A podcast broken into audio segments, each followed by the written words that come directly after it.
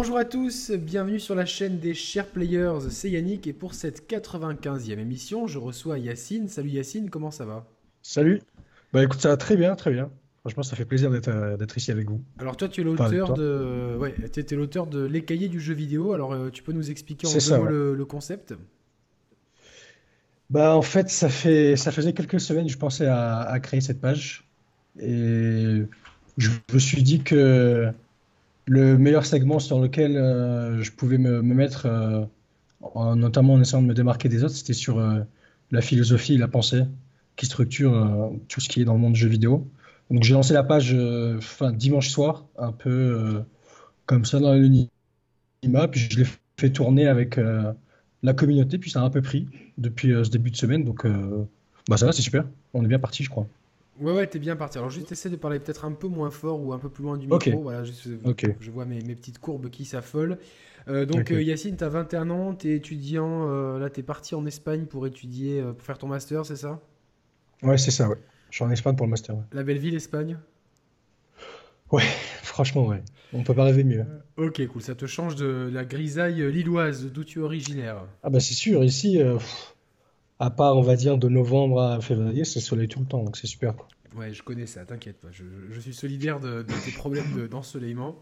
Alors, ce soir, on a un sujet sérieux, un sujet qui est rarement abordé dans le jeu vidéo, surtout par les médias de jeux vidéo, c'est les jeux vidéo et la religion, puisque c'est un sujet qui est souvent tabou, avec lesquels les gens font attention. Déjà, dans la société, aujourd'hui, c'est déjà compliqué, alors et dans le jeu vidéo, encore plus. Et donc nous ce soir on a décidé avec Yacine d'aborder ça de façon transparente, de nos points de vue à nous. Alors ça veut tout et rien dire, mais au moins comme ça il n'y aura pas d'excitation dans la communauté. Moi je suis catholique, il est musulman, voilà. Au moins c'est vous verrez s'il y a des choses qui se disent sur telle ou telle religion. Il n'y a absolument aucun parti pris. On est avec une étiquette neutre ce soir, Yacine et moi.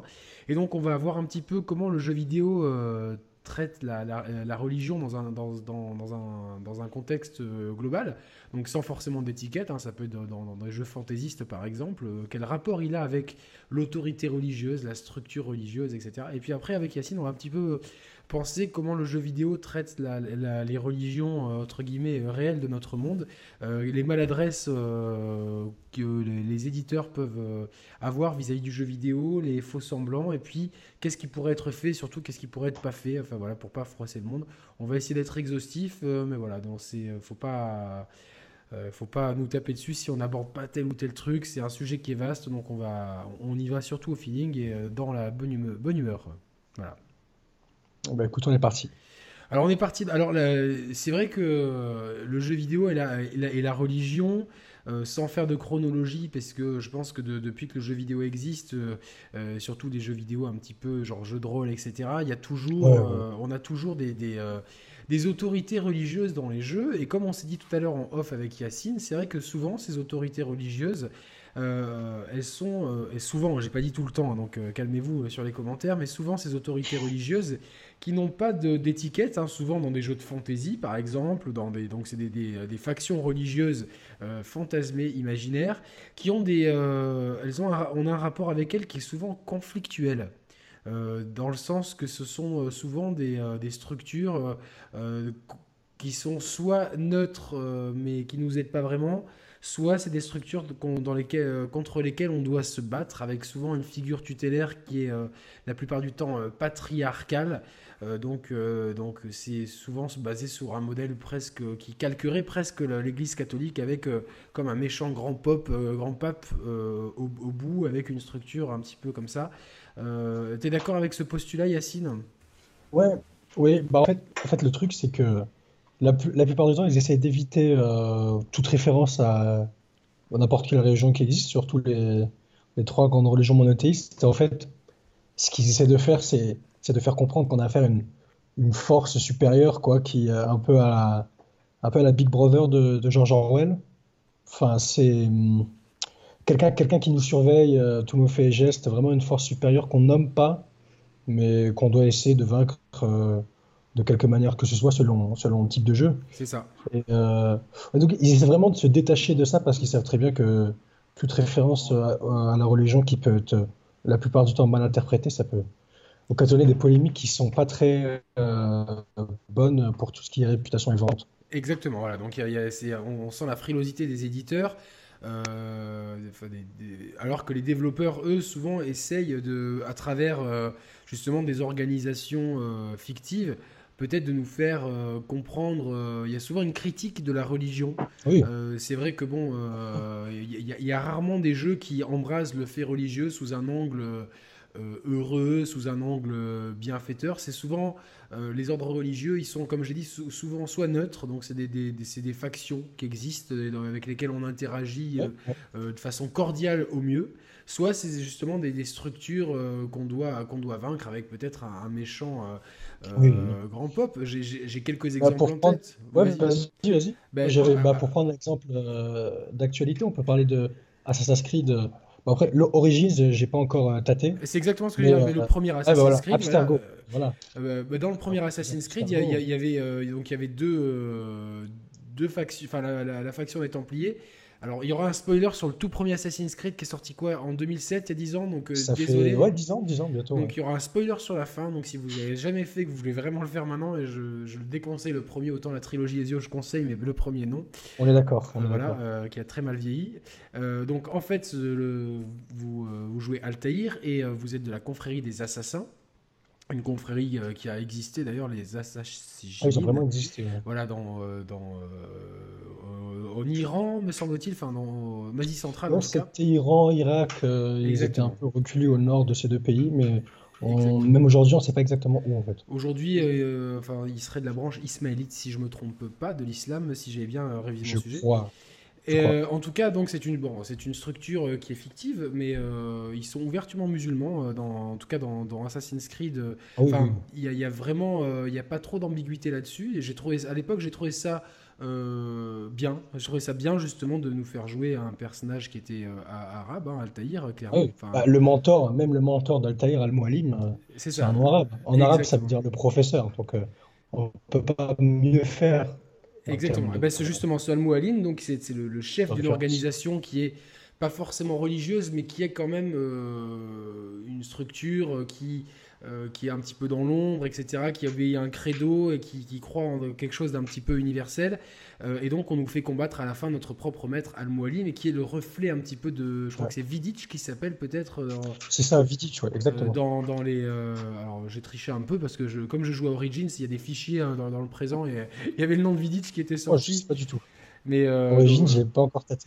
On en parlera un petit peu. Forcément, l'Égypte antique égale énormément de religiosité. Ah oui. C'est une civilisation qui est empreinte de mysticisme. Mais en tout cas, dans Assassin's Creed, j'ai vu des photos où on se battait contre Anubis, par exemple, d'Origins. Donc, je pense que la religion va être très présente. Je j'ai pas suffisamment avancé. Je viens de terminer le prologue. Donc, c'est juste des photos. Hein. Donc, mais donc dans le premier Assassin's Creed, on a c'est l'exemple typique de la structure religieuse. Alors c'est de la structure qui représenterait quelque chose d'un petit peu religieux. Une force supérieure. Exactement, donc contre laquelle on se bat, pas vraiment, parce qu'on doit regagner ses preuves, et puis au final, on finit par se retourner un petit peu contre le professeur Al Mualim, comme tu l'as dit. Donc c'est l'exemple, le cas d'école, un petit peu le cas simpliste, le cas normal. Ils ont continué ça hein, dans la trilogie d'Ezio, tout ce qui est les Borgia, la famille papale, tout ça, c'est exactement ça. Alors, ça là ils se cachent même plus. Là ils se cachent pas parce que d'ailleurs si on regarde bien, en tout cas je l'ai pas vu pour cet Assassin's Creed, mais pour la majorité des Assassin's Creed, et ça commence avec le premier, il y avait quand même un disclaimer au début du jeu. Ce jeu vidéo est créé par une équipe multiculturelle et multiconfessionnelle. Voilà. Donc, c'était un disclaimer, au moins c'était un peu comme on a fait nous au tout début d'émission. Oui, parce qu'on est pour éviter tout quiproquo, tout malentendu. Et effectivement, comme tu l'as dit, Assassin's Creed 2 et Brotherhood notamment mettent vraiment en avant les Borgia, et qui sont les alliés d'un pape, et je crois qu'un d'eux est pape. Ils ont été papes. Rodrigo Borgia a été pape dans la réalité. Je pense qu'il s'appelait Piscis, je crois. Et de l'avis de tous, autant il a eu quelques réformes qui ont été bienvenues, mais ça a été l'un des pires papes de tous les temps, parce qu'il était plus versé dans tout ce qui est orgie et et tout ce qui est choses occultes dans la religion que vraiment dans la religion chrétienne. D'accord. Bah, je suis impressionné par ce petit moment-là. Merci beaucoup, ouais. Yacine. De rien, pas de problème. Ces étudiants sont fantastiques. Et nos étudiants français, vous êtes brillants, vous êtes l'avenir. Merci. Vous les jeunes. Oui, et donc dans Assassin's Creed, alors je sais plus si c'est le 2 ou le 3, mais mon combat, je me demande si c'est pas ce Rodrigo d'ailleurs, parce qu'il me semble que là aussi il y a du spoil. Dans le 2, à la fin du 2. Voilà, à la fin du 2. Ouais, il y a du spoil. On va spoiler. En fait, à la fin du 2, on combat Rodrigo Borgia et en fait après on rencontre même une déesse grâce à la pomme d'Éden, je ne sais plus comment elle s'appelle. Minerve. Voilà, c'est ça. Et en fait dans Assassin's Creed, il s'appelle ceux qui étaient là avant. Bien sûr. Et oui, mais voilà, c'est tout le lore d'Assassin's Creed. Alors, on les voit au début comme des divinités, puis plus l'histoire avance, on se rend compte que c'est juste une civilisation qui était très avancée, qui était là avant nous. Et justement, j'aime bien ce passage parce qu'on combat contre Rodrigo Borgia qui est le pape, puis on récupère cet artefact qui est juste godlike. Après, on dégomme tout sur notre passage, c'est assez jouissif. Et on rencontre donc cette divinité. Là, c'est un passage qui est un des meilleurs passages de la saga Assassin's Creed parce qu'on rentre vraiment dans la mythologie. Mais là, on dirait vraiment qu'on parle à Dieu. Enfin, je ne vais pas dire à Dieu. On dirait vraiment qu'on parle à Dieu parce qu'on est dans un espace noir comme ça. On ne comprend rien. On nous montre des choses qui échappent à notre compréhension. Dans le jeu vidéo moderne, on ne peut pas faire meilleur exemple que la série Assassin's Creed, très clairement. Oui, exactement, mais c'est un exemple qui est certes basique, mais qui est finalement assez bien et assez... c'est un exemple...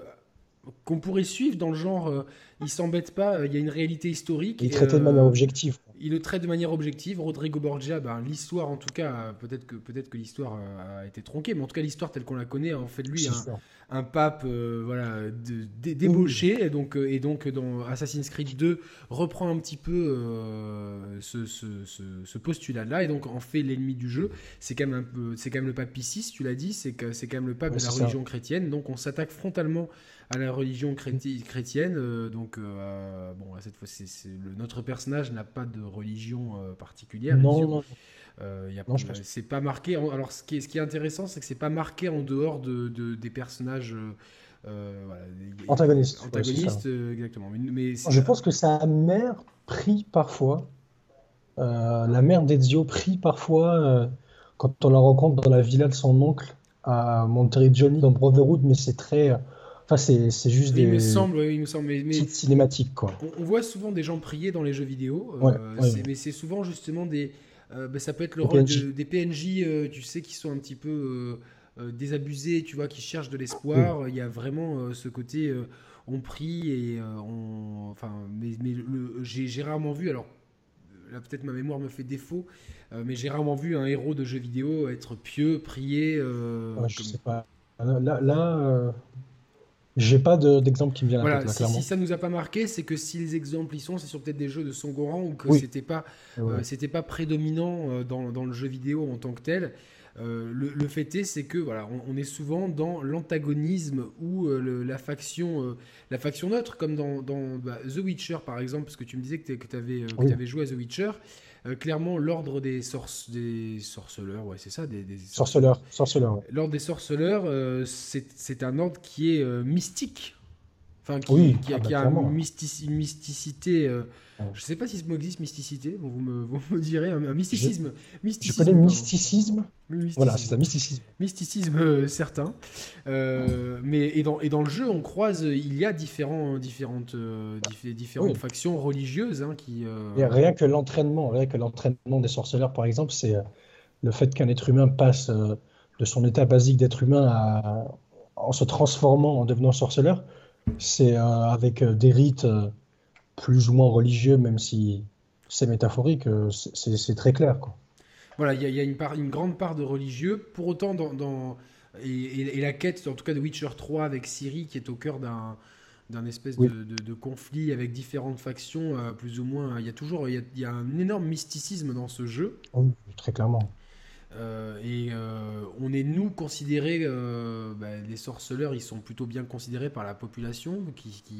Ça dépend lesquels, effectivement, mais on a un statut quand même. On est reconnu. Tu vois ce que je veux dire ? Il y a une certaine reconnaissance qui, moi, me fait penser. Alors, on n'est pas un prêtre en tant que tel, mais dans un contexte médiéval.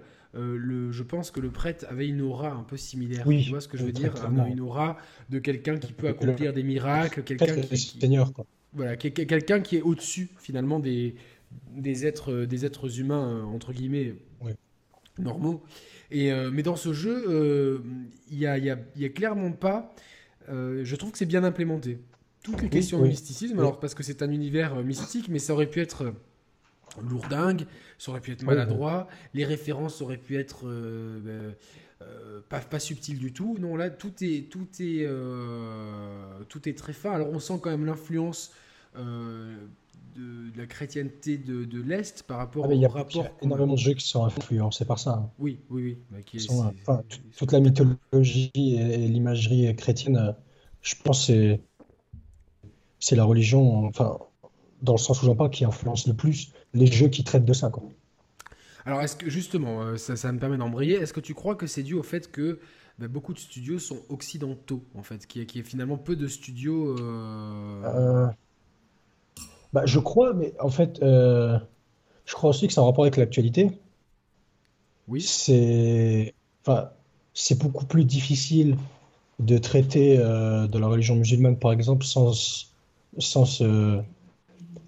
faire de polémique, sans être mal interprété, que de religions qui sont, je dirais pas mieux vues, mais qui sont plus ancrées et implémentées dans l'inconscient collectif du monde occidental. Des religions dont, en tout cas en France par exemple, depuis la Révolution française, même un petit peu avant, la religion catholique...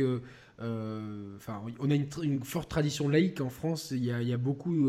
Il y a beaucoup de. Moi, je connais beaucoup de gens qui sont clairement des laïcards, mais au point d'avoir un rejet de l'Église. Enfin, vraiment un rejet de l'Église.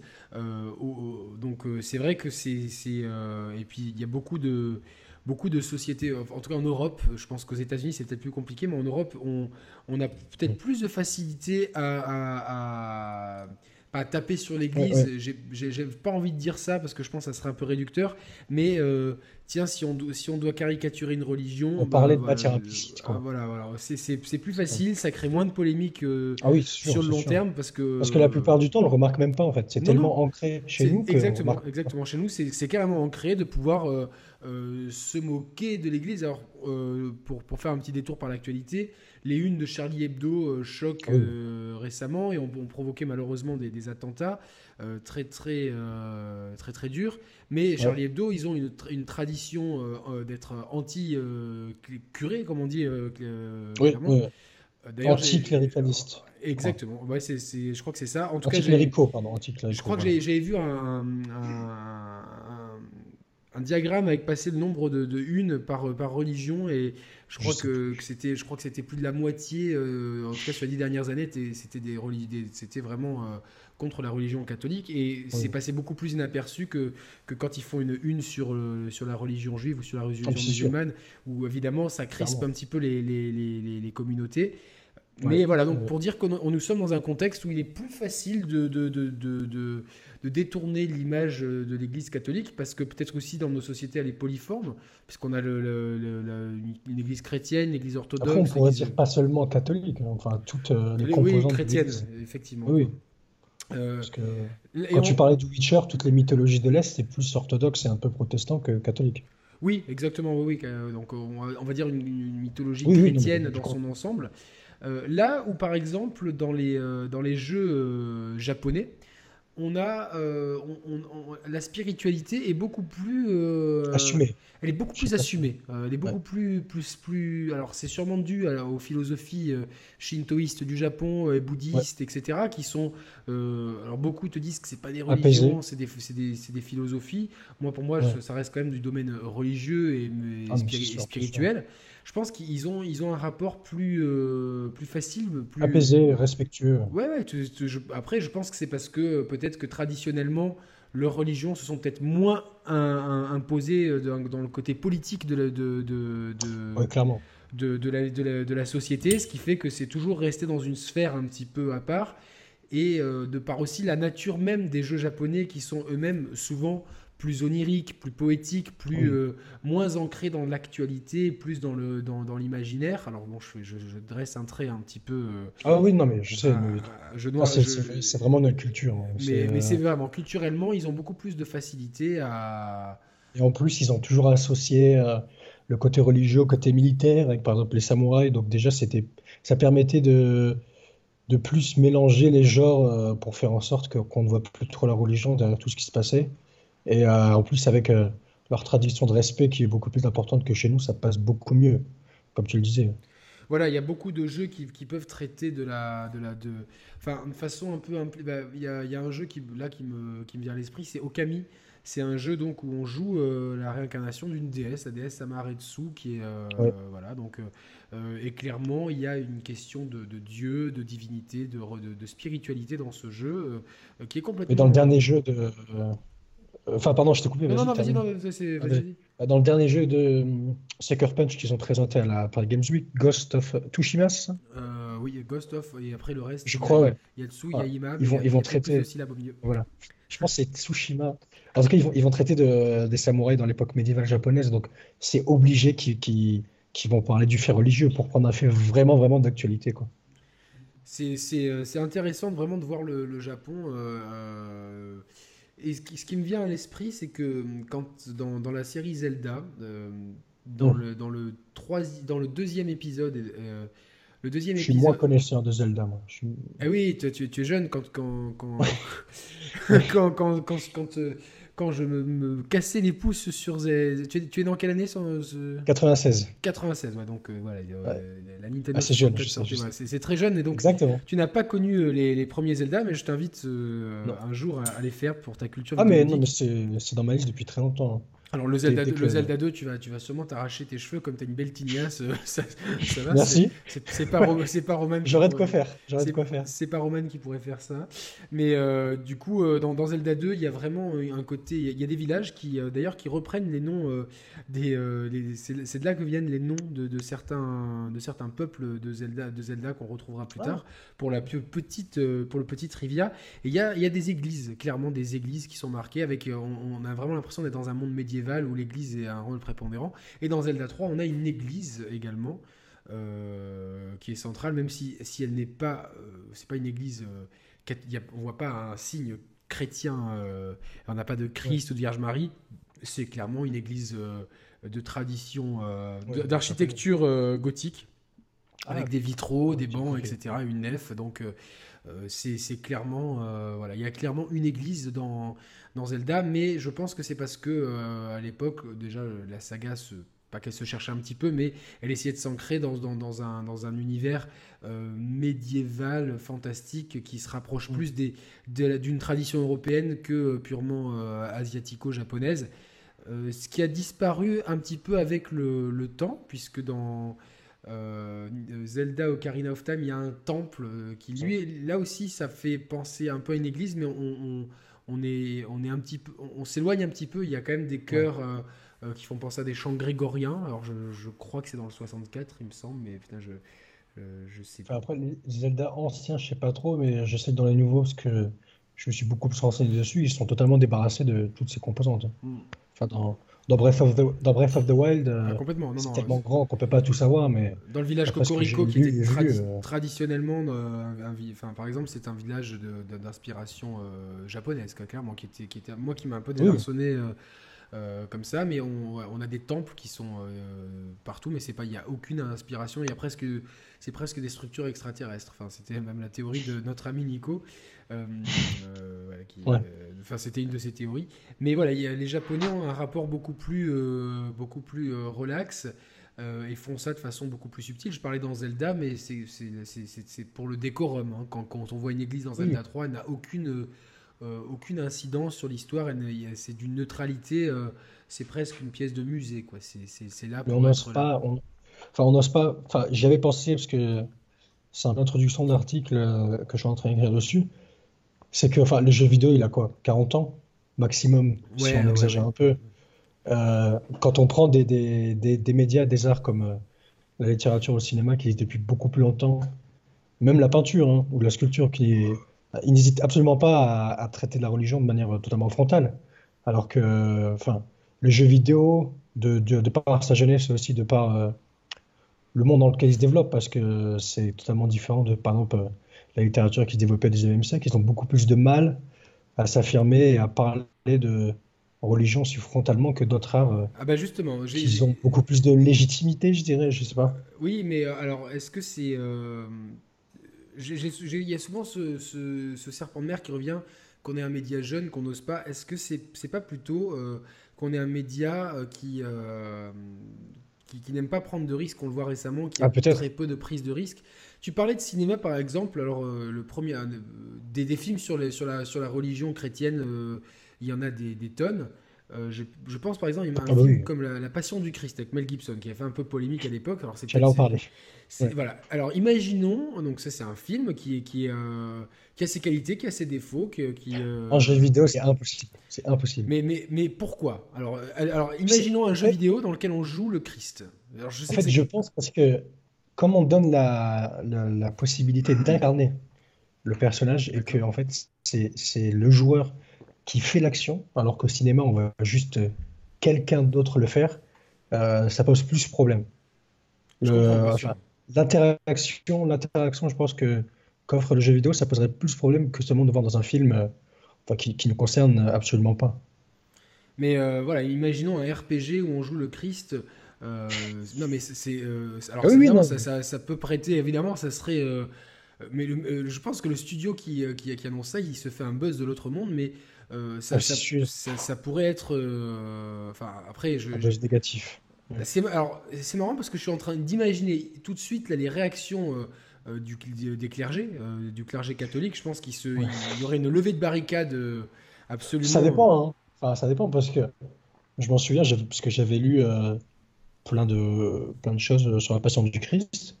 J'avais vu que autant il y avait certaines parties qui le critiquaient, qui voulaient même qu'il soit retiré de l'offre des cinémas et tout. Autant, par exemple, aux États-Unis, il y avait énormément d'églises qui avaient affrété des cars entiers pour emmener les gens voir, enfin, leur paroisse voir le film, pour leur montrer vraiment la gravité de la vie du Christ et tout. Donc, c'est vraiment divisé. Mais oui, je pense que s'il y a un ou deux studios qui peuvent faire un jeu comme ça, ce serait un studio comme Bethesda ou Blizzard ou... Ubisoft aussi peut-être qui a l'habitude de la reconstitution historique, mais ça serait délicat de toute façon. Je pense que beaucoup d'associations juives, parce que bon, il y a un rapport assez, enfin dans l'histoire de Jésus assez, je t'aime moi non plus avec la religion juive. Après, je sais que le Jésus est aussi dans la religion musulmane. C'est pas Aïssa dans après, c'est ça. Mais après, je pense pas qu'il y aurait polémique du côté de la religion musulmane, à part peut-être pour dire, ah bah tiens, pourquoi vous parlez pas de nous aussi ? C'est pour rire, mais oui, non, non, je pense pas que du côté de l'islam, il y aurait de polémique sur ça, parce que... Et un jeu dans lequel on vivrait la vie de Mahomet, tu crois qu'au point de vue de la religion musulmane, ça serait... C'est encore pire, parce que déjà, à la base, le prophète Mahomet, on peut pas le représenter. Oui. Son visage, je veux dire. Donc déjà, si un jeu essayait de le représenter, ça ferait une polémique... Enfin, un jeu à la première personne auquel tu vois pas le visage. Oui. Ça peut être un... Non, mais je les vois pas. S'il y a un jeu où on pourrait représenter un prophète, je le vois plus faire un jeu sur Jésus que sur le prophète Mahomet, je crois. Oui, bien sûr. Parce qu'il y a un potentiel polémique beaucoup plus important dans... Oui, parce que Jésus est un prophète. Tu m'arrêtes si je dis une bêtise, je crois que c'est un prophète dans l'islam, Jésus. Oui, c'est ça, oui. Alors que chez les chrétiens, c'est le Fils de Dieu, c'est un homme et c'est Dieu en même temps. C'est assez... exactement. D'un point de vue théologique, c'est assez compliqué. Mais alors, est-ce que... Si on part du postulat qu'il est représenté depuis 2000 ans, partout, je pense que ça faciliterait plus l'acceptation par le public. Alors, de la représentation, oui. Après, c'est ça. Est-ce qu'il n'y aurait pas un intérêt ludique, justement, un intérêt vidéoludique à jouer, finalement, des périodes historiques qui sont traditionnellement... Ouais. Alors, je vais parler d'abord de la vie du Christ. C'est quelque chose qui a donné naissance à de nombreuses œuvres littéraires et cinématographiques. Certaines de son... rentrer dans la postérité, hein, d'un cinéma d'une autre époque. Aujourd'hui, ça se fait moins. Mais même La Passion du Christ, c'est un film que moi, j'étais allé voir sans prétention et que je me rappelle, je me dis, tiens, finalement, ça donne une version assez rythmée de la vie du Christ, avec évidemment des approximations et un prisme américain marqué. Mais je me dis, tiens, pourquoi pas dans notre art qu'est le jeu vidéo, pouvoir, alors évidemment avec une interaction qui serait limitée, ça serait complètement stupide de faire n'importe quoi au Christ, mais dans un contexte de jeu narratif, par exemple. Si, je pense que s'il faisait un jeu sur le Christ, ça serait un peu... il pourrait faire une expérience VR, tu vois, par exemple à la Apollo 11, où en fait, ils te font vivre le voyage sur la Lune, mais tu fais seulement ce qu'on te dit et tu n'as aucune liberté d'action comme un Walking Simulator, par exemple. C'est-à-dire que... S'il te donnait un jeu où tu pourrais contrôler le Christ en monde ouvert, alors là, c'est la porte ouverte à tous les possibles. Et je pense que personne n'oserait faire ça. Hein. Mais personne n'oserait faire ça. Pourquoi ? Parce que c'est trop sensible. Mais, tu vois, c'est là, moi, ce qui me... je fais l'avocat du diable, hein, parce que moi... Je comprends. Mais c'est vrai que tu te dis, pourquoi le cinéma peut ?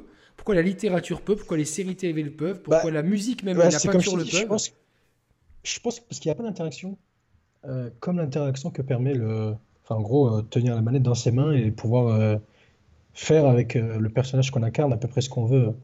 Alors pour toi, ça pourrait passer dans un cadre, comme je disais, de Walking Simulator. Vous savez, si vous suivez la chaîne, que je suis absolument fan de jeux comme Firewatch, What Remains of Edith Finch, qui est un monument pour moi, et Everybody's Gone to the Rapture, où c'est des jeux où finalement... comme leur surnom l'indique, tu marches et tu interagis, mais il n'y a aucune liberté. Finalement, tu ne peux pas t'écarter du chemin qui est tracé. Là, ça pourrait être faisable. Je crois que là, clairement. Après, ce serait encore difficile parce que ça reste quand même peut-être la plus grande figure de l'histoire, toute période confondue. Mais s'il y a bien un type de jeu dans lequel il pourrait faire ça, je pense que ce serait ça. Et c'est vrai que ça... J'arrive pas à les voir faire un jeu d'action, de TPS ou FPS ou... Ça pourrait être intéressant. Moi, je verrais ça. Alors après, j'ai pas envie de faire bondir des personnes catholiques très très ferventes qui pourraient trouver ça comme blasphématoire. Mais si on s'intéresse à la religion chrétienne, le Christ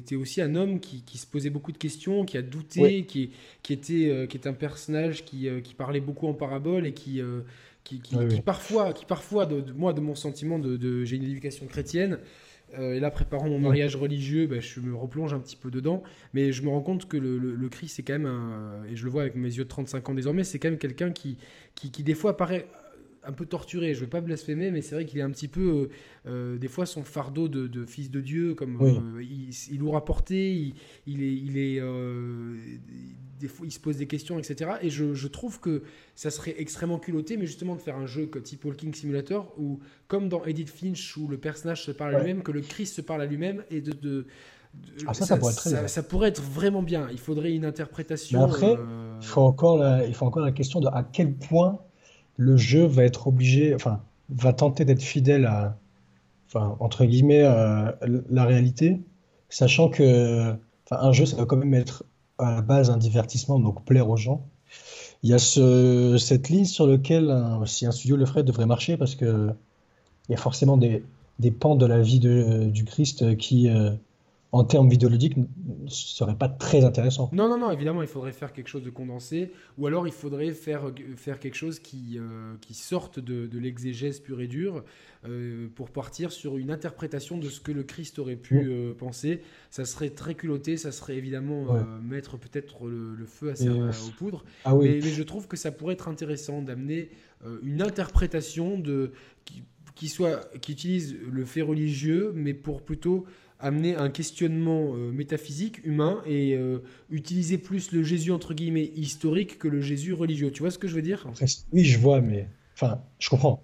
Mais c'est tellement pile ou face, parce que... Ah ouais, c'est synapse possible.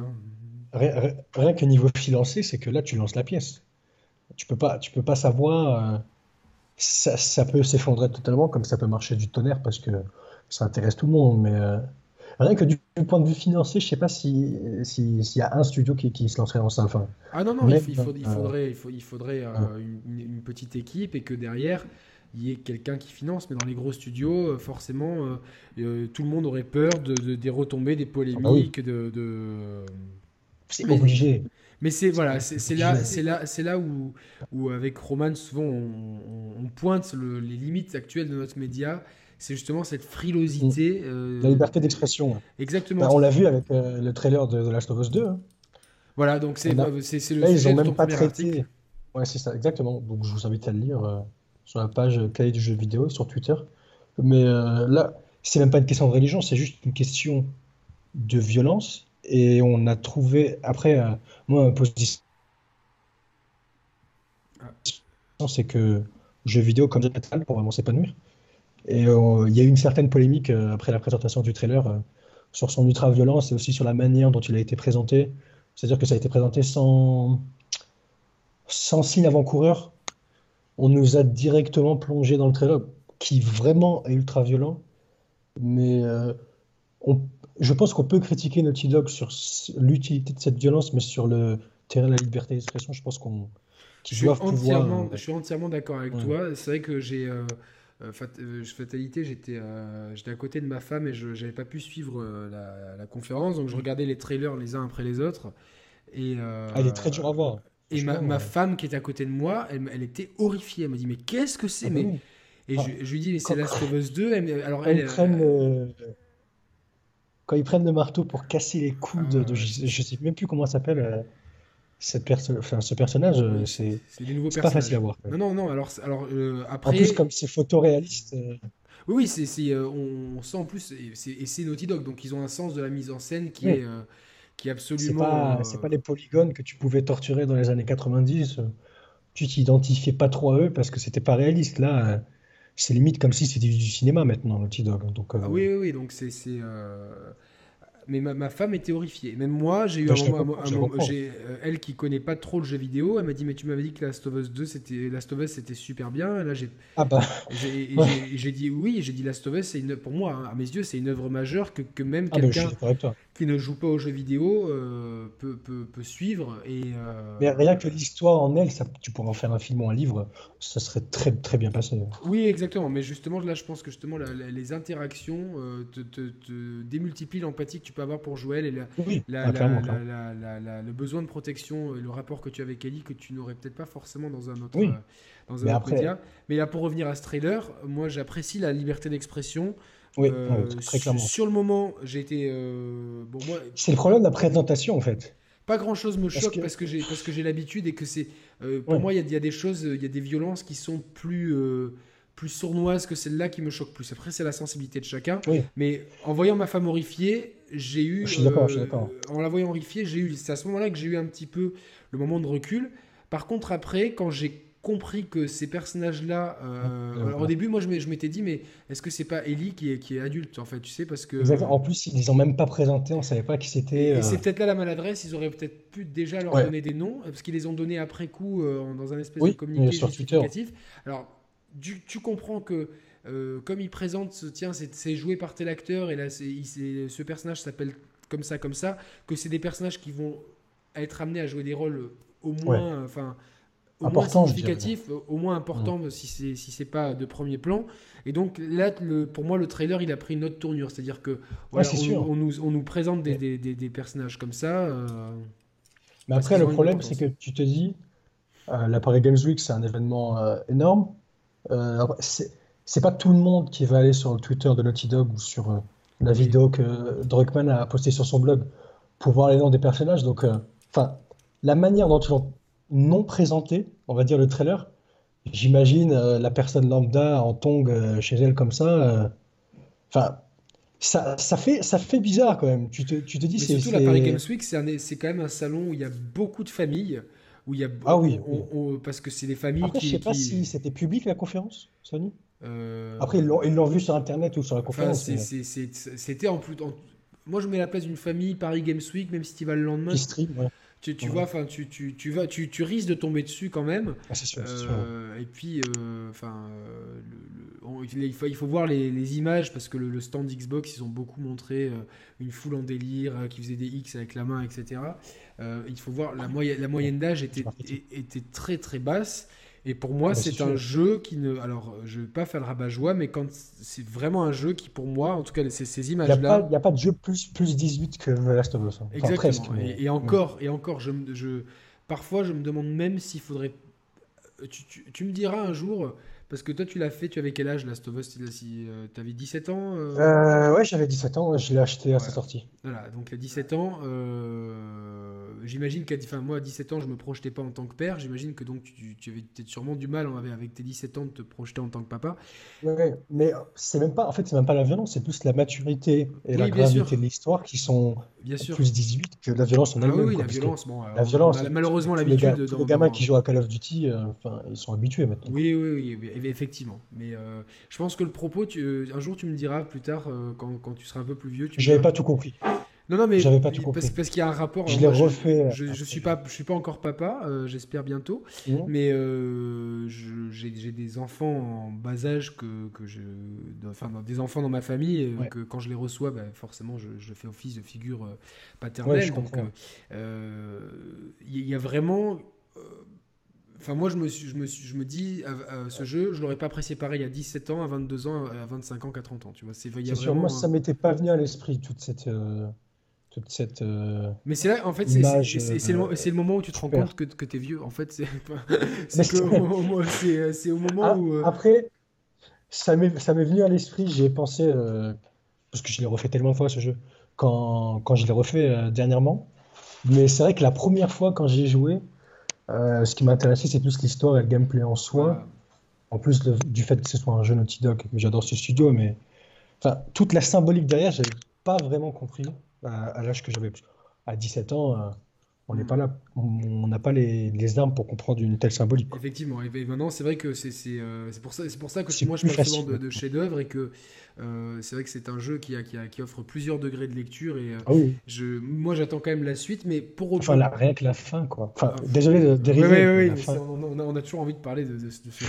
C'est terrible. Ouais. On va recentrer un peu le débat, mais c'est vrai que quand on voit que juste pour un trailer de violence, et en plus c'est quand même malheureusement un lieu commun dans le jeu vidéo de montrer des trailers violents. Ouais. C'est ça moi j'avais été un peu choqué par la première présentation de God of War de mêler le gamin à cette violence. Maintenant c'est là, j'ai vu les séquences de gameplay, le gamin il est là, il est mêlé à tout ça, très bien. Après God of War ça passe un peu plus parce que tu te dis il place ça à peu près dans une époque médiévale, antique. D'antiquité. Les enfants, à partir de 13-14 ans, leur mettait une arme dans la main et c'était parti. Hein. Oui, non, bien sûr. Mais c'était juste que malheureusement, on a l'habitude des trailers violents, mais que même avec cette habitude, là, le trailer a fait polémique parce que je pense qu'on attendait autre chose. Je pense qu'on attendait autre chose. Déjà, on n'attendait même pas, en fait. Parce qu'on s'était dit... ils garderont ça pour la PlayStation Experience.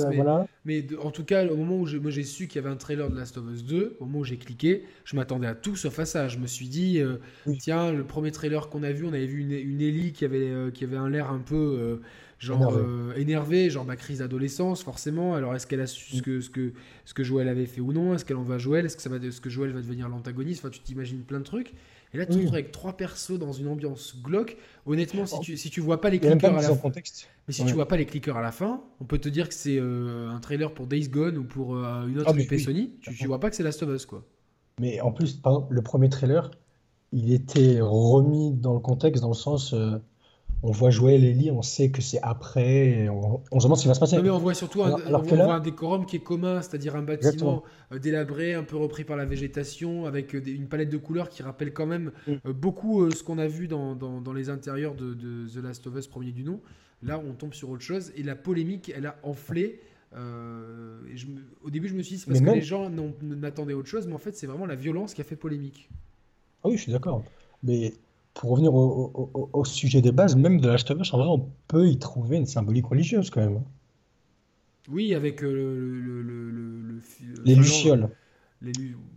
Moi, je voyais les groupes des Lucioles, c'est un groupe qui presque devient fanatique, avec Ellie Ellie, là aussi il y a du spoil, pardon, excusez-nous, mais Ellie, elle est vouée à avoir un destin christique en fait. Oui, parce qu'elle est immunisée. Elle doit mourir pour sauver les autres. Donc c'est un peu la destinée du Christ, la résurrection en moins. Mais là où Joël, lui, fait office de un petit peu peut-être de bon Dieu, entre guillemets, qui prend une décision. Bon Dieu, enfin, sans spoiler la fin, tu peux remettre ça en question à la fin. Oui, égoïstement. Quoi. Ouais. Mais oui, c'est plus Joël qui a une figure, enfin Ellie, pardon, qui a une figure, un destin, voué à être un destin christique. Oui, très clairement. Voilà, donc c'est... Après, bon, peut-être que là on extrapole, mais c'est intéressant quand même de voir que. Et clairement, dans ce jeu-là, on voit bien dans tous ces jeux post-apocalyptiques que souvent la religion n'existe plus. C'est-à-dire que c'est une valeur où l'homme redevient sauvage. On passe au fanatisme, en fait. Exactement. C'est différent. On passe au fanatisme. On parle de religion sur le prisme de la nécessité de survivre, et pour survivre, on est capable d'aller dans les pires extrémités. Et là, avec cette composante fanatique, exactement. Ouais, c'est ça. Alors, j'ai un autre exemple en tête. Est-ce que tu as fait le Rise of the Tomb Raider ? Non. J'ai fait le premier. Mais lui, il est sorti à peu près quand je venais vivre en Espagne. L'année dernière, il y a 1 an et demi. Et donc, non, niveau budget et puis niveau tout, non, j'ai pas pu le faire, mais j'ai suivi. Et puis, si t'as fait le 1, t'as fait le 2 au point de vue jeu. Par contre, il y a vraiment une figure, il y a vraiment une composante religieuse qui est importante dans ce deuxième volet avec, alors j'ai pas trop envie de te spoiler, mais un personnage qui est un prophète avec des attributs christiques par moment. Mais là encore, c'est, je trouve des fois que c'est con, entre guillemets, c'est mon point de vue, de tourner autour du pot au lieu d'utiliser peut-être au lieu d'utiliser des légendes qui existent ou des saints carrément, parce que la religion catholique propose des saints. Ils ont tellement peur de l'interprétation. Donc alors, moi, la question que j'ai, c'est est-ce qu'ils n'ont pas peur du marché américain où ils peuvent devenir très puritains ? C'est une question, hein. Oui. Parce que je pense qu'en Europe, ça ferait moins polémique, je pense. Imaginons que... On est plus laïciste qu'aux États-Unis. C'est-à-dire que dans le jeu, clairement, c'est un prophète. Toutes les symboliques sont très chrétiennes orthodoxes, on va dire, avec un personnage qui a des attributs par moment je crois que c'est un prophète et qui peut faire des miracles un peu comme le Christ et tout. Mais clairement, moi, j'aurais préféré dire c'est saint. Allez, je sais pas quel saint, on va dire saint Grégoire pour donner un nom un peu, ou saint Vladimir, on va dire une connerie comme ça. Je sais même pas s'il existe, mais voilà, que c'est un saint de l'Église catholique. Et puis clairement d'utiliser vraiment un support catholique avec une vraie dimension recherche. Je pense qu'en Europe, ça passerait crème, tranquillement. Ça serait, à part quelques cons, mais ça passerait tranquillement. Mais à mon avis, aux États-Unis. Mais il y a ça et il y a l'argument financier qui domine tout aussi. Oui, parce que tu risques. Si tu te dis c'est puritain, ça vend pas. Et comme les États-Unis, c'est le plus gros marché au monde au niveau jeux vidéo. Si tu vends pas aux États-Unis, non, tu fais rien. Est-ce que je sais pas si tu connais un peu parce que l'Arabie Saoudite, par exemple, c'est quand même un marché. Il y a un gros marché en Arabie Saoudite. Il y a par exemple une grosse communauté de versus fighting. Et il y a des tournois qui sont organisés là-bas. Ouais. C'est des tournois souterrains. Apparemment, il y a aussi des tournois moins souterrains de Tekken, par exemple. Ils institutionnalisent ça vraiment parce que. Comme en Chine, ça se fait encore, le jeu doit d'abord passer par, je ne sais pas si ça se dit ministère de la censure, mais en tout cas par l'organisme qui choisit ce qui peut être transmis à la population ou pas. Et donc tous ces jeux passent par là. En tout cas, on en avait parlé en off. Là, on a parlé de The Last of Us, on n'a pas d'Assassin's Creed, mais un jeu qui n'a absolument rien à voir avec la religion. Pokémon, par exemple. Ah oui, cet exemple que tu m'as cité, j'ai trouvé ça fantastique. Il avait été interdit en Arabie Saoudite parce qu'il était vu comme étant sioniste. Et la communauté juive en Israël avait voulu l'interdire à un moment parce qu'il l'avait vu comme étant nazi. Et la communauté protestante en Pologne avait voulu l'interdire parce qu'il l'avait vu comme étant satanique. Alors qu'on parle d'un manga japonais, quoi. C'est n'importe quoi. Enfin, d'un jeu de rôle complètement inoffensif. Mais justement, en Arabie Saoudite, donc c'est pour ça que Tekken et Street Fighter ont tous les deux un combattant arabe, c'était justement pour draguer ces populations. Oui, c'est un gros marché, en tout cas dans certains la péninsule arabique, hein, donc je parle des Émirats Arabes Unis, Qatar, Arabie Saoudite. Je sais que nous, on a beaucoup d'auditeurs aussi de Maroc et de Tunisie aussi, mais c'est plus compliqué. Ça pirate beaucoup plus, là. Voilà, ça pirate beaucoup plus. C'est, et puis les consoles tardent d'arriver. C'est cher. C'est très cher. Je te prends l'exemple, la PS3, elle est sortie quoi, 2007 2006 mondialement, je veux dire. 2006, ouais. Voilà, 2006, elle est arrivée en 2010 en Algérie. D'accord. T'es d'origine algérienne. Ouais, c'est ça. Ouais. La PS4, pareil, ça fait 1 an qu'elle est arrivée en Algérie à peu près. Il y a des prix prohibitifs, non, il me semble. Bah, de 1, il y a des prix prohibitifs, et de 2, en fait, comme pas grand monde ces consoles, les vendeurs, ils n'achètent pas eux-mêmes de consoles. Il faut que tu ailles leur demander. Et eux, après, ils se font livrer une console depuis la France, ou alors ils montent en France pour ramener un stock. D'accord. Et ils l'écoulent après. Donc, c'est très difficile. D'accord, mais donc je passe un petit coucou à notre ami Yacine qui nous suit depuis la Tunisie. Mais du coup, dans ces pays-là, un jeu, par exemple... imaginons, je prends l'exemple de Tomb Raider. Oui. Imaginons que les mecs ils aient les couilles entre guillemets de mettre des figures catholiques dans le jeu. Est-ce que tu crois que dans ces pays-là, le jeu risquerait d'être interdit ou pas ? Non, je pense pas. Mais de toute façon, faire du prosélytisme, etc. Parce que. Mais là, même si c'est déjà interdit, la plupart des gens ils sont contournés par le piratage, parce que là-bas, à part une très relative frange de la population. La plupart des gens qui ont des consoles, ils y jouent avec des jeux piratés ou ils flashent leur console directement. Donc à partir de là, même si tu interdis le jeu, ils vont toujours trouver le moyen de le pirater. Bien sûr. Enfin, je connais un peu le milieu là-bas. Tu parles du Maghreb, toi. Oui, c'est ça. Voilà, moi, je parlais plus de la péninsule arabique, tu vois, parce que la péninsule arabique, c'est différent. En Arabie Saoudite, je pense que des jeux qui pourraient... ils ont plus de moyens d'interdire déjà. Oui. Parce que eux, ils jouent aussi sur la connexion Internet, parfois qui bloque, etc. Donc déjà, c'est plus facile d'interdire chez eux.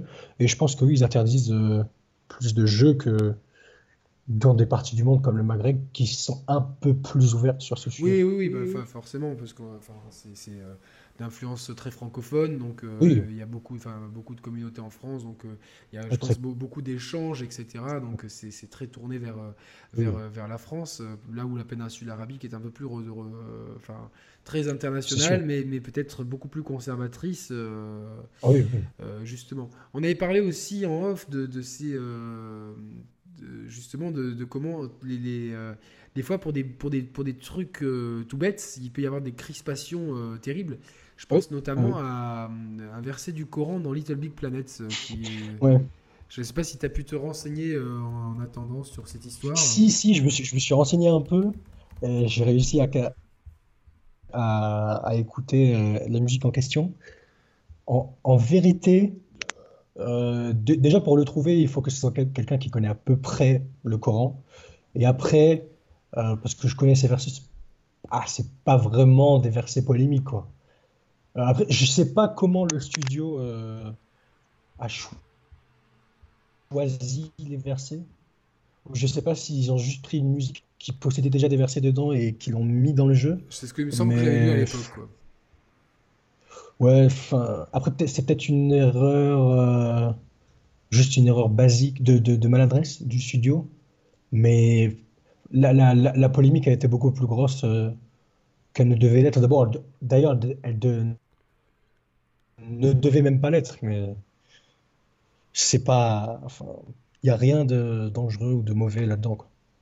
Ah non, mais je sais bien, mais du coup, le jeu avait dû être repoussé carrément parce que il y avait des voix qui s'étaient élevées, comme quoi il fallait pas mélanger la musique et les versets du Coran, des voix très rigoristes, donc qui s'étaient.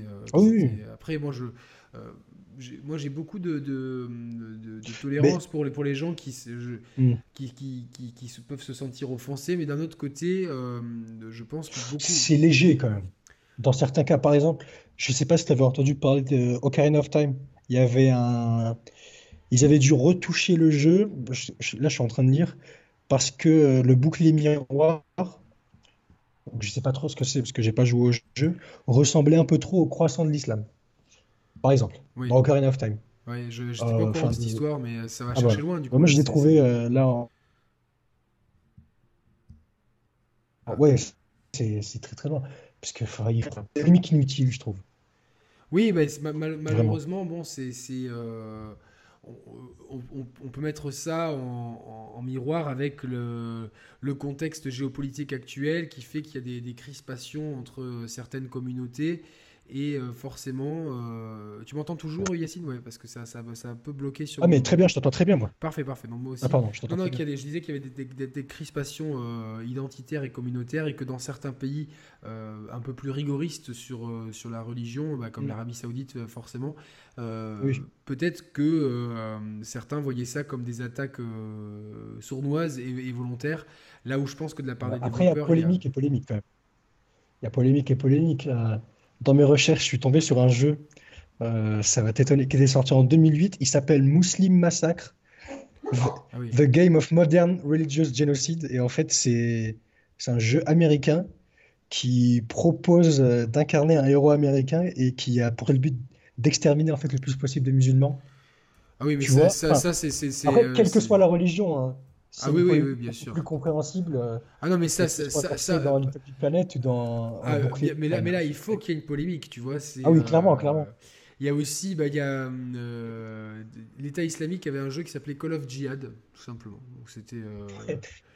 Bon, Call of Duty, c'était quand même. Oui, c'est un appel du pied à Call of Duty, donc voilà, c'était un jeu. Voilà, c'était un jeu propagande codé, à mon avis, avec un petit peu les moyens du bord. Je sais même pas s'il y a des gens en France qui ont réussi à se procurer le jeu et à jouer. Moi, je sais qu'à l'époque, je sais pas si quel âge tu avais quand le premier Modern Warfare est sorti. Tu devais être 8 ans. 2007, peut-être. J'avais 11 ans. Modern Warfare, j'avais 11 ans. À 11 ans, donc tu étais peut-être un petit peu jeune pour comprendre un petit peu le contexte. Je sais pas si tu as fait ce jeu ou pas. De toute façon, je l'ai fait, mais sur le tard, parce qu'à 11 ans, c'était absolument pas le genre de jeu. À 11 ans, je jouais à Rayman et à PES. Ça, c'est très bien. C'est un bon exemple. Un bon exemple. Voilà, c'est une pub. En fait, cette émission est une pub de la norme Peggy. Exactement. Voilà. Donc, non, mais moi, j'ai fait ce jeu qui arrive. 6 ans après le 11 septembre, donc on est quand même dans les suites d'un traumatisme pour la société américaine et peut-être le monde entier. On est encore dans la guerre en Irak et en Afghanistan. Oui, à ce moment-là, on est encore dans ces deux guerres, on est encore dans une période de très Al-Qaïda où Oussama Ben Laden n'est pas encore mort. Enfin, alors, parenthèse, vous avez vu ce qu'il y avait sur l'ordinateur de Oussama Ben Laden ? T'as vu cette histoire hein ? Qu'il avait des ROM de Pokémon sur son ordi. Ah, j'ai perdu Yacine. Yacine, tu m'entends ? Yacine, est-ce que tu m'entends ? Ouais. Est-ce que ça va ? Oui, là ça va. On a été coupé. Non, je disais que dans l'ordinateur de Ben Laden, il y a eu les fichiers ont leaké. Il avait des ROM de jeux comme Pokémon, par exemple. Il y avait aussi une série anglaise un peu, je sais plus. Je pense que c'est Coronation Street. Et à ce qui paraît, c'est une des choses qui lui a fait détester encore plus l'Occident qu'il détestait déjà. Je trouve ça un peu louche, tu vois, qu'il y ait tous ces fichiers sur l'ordinateur. Enfin, bon, Pokémon, pourquoi pas. Après, les films, je sais pas. Ouais, moi, il y a des choses qui me... autour de tout ça qui sont un peu opaques, que à vouloir être trop transparent, ça me... Si on part sur ce sujet... Oui, on... On va s'attirer les foudres, mais pourquoi pas un jour. Mais en tout cas, oui. Donc, pour revenir à Modern Warfare, on est dans un contexte de guerre des États-Unis contre les talibans et contre les Irakiens qui n'avaient rien fait, donc qui n'avaient rien demandé, mais ils se sont fait. Allez, on les attaque aussi. Mais du coup, on est dans un jeu qui clairement, nous met. Alors c'est un peu avec du recul, c'est vraiment les ennemis des Américains. On fait une alliance russo-musulmane, comme ça tout le monde y passe dans le Modern Warfare. Il faut buter du russe. Dans un jeu de guerre. Dans un jeu de guerre américain, il faut buter du russe. Et là, comme on était en contexte. Mais sur le moment, j'ai trouvé ça. Je me rappelle très bien quand je commence à y jouer. En plus, j'y joue sur un bon PC à l'époque. Oui, ouais. Vous rêvez pas, j'étais un peu PCiste à un moment donné, vous ne rêvez pas.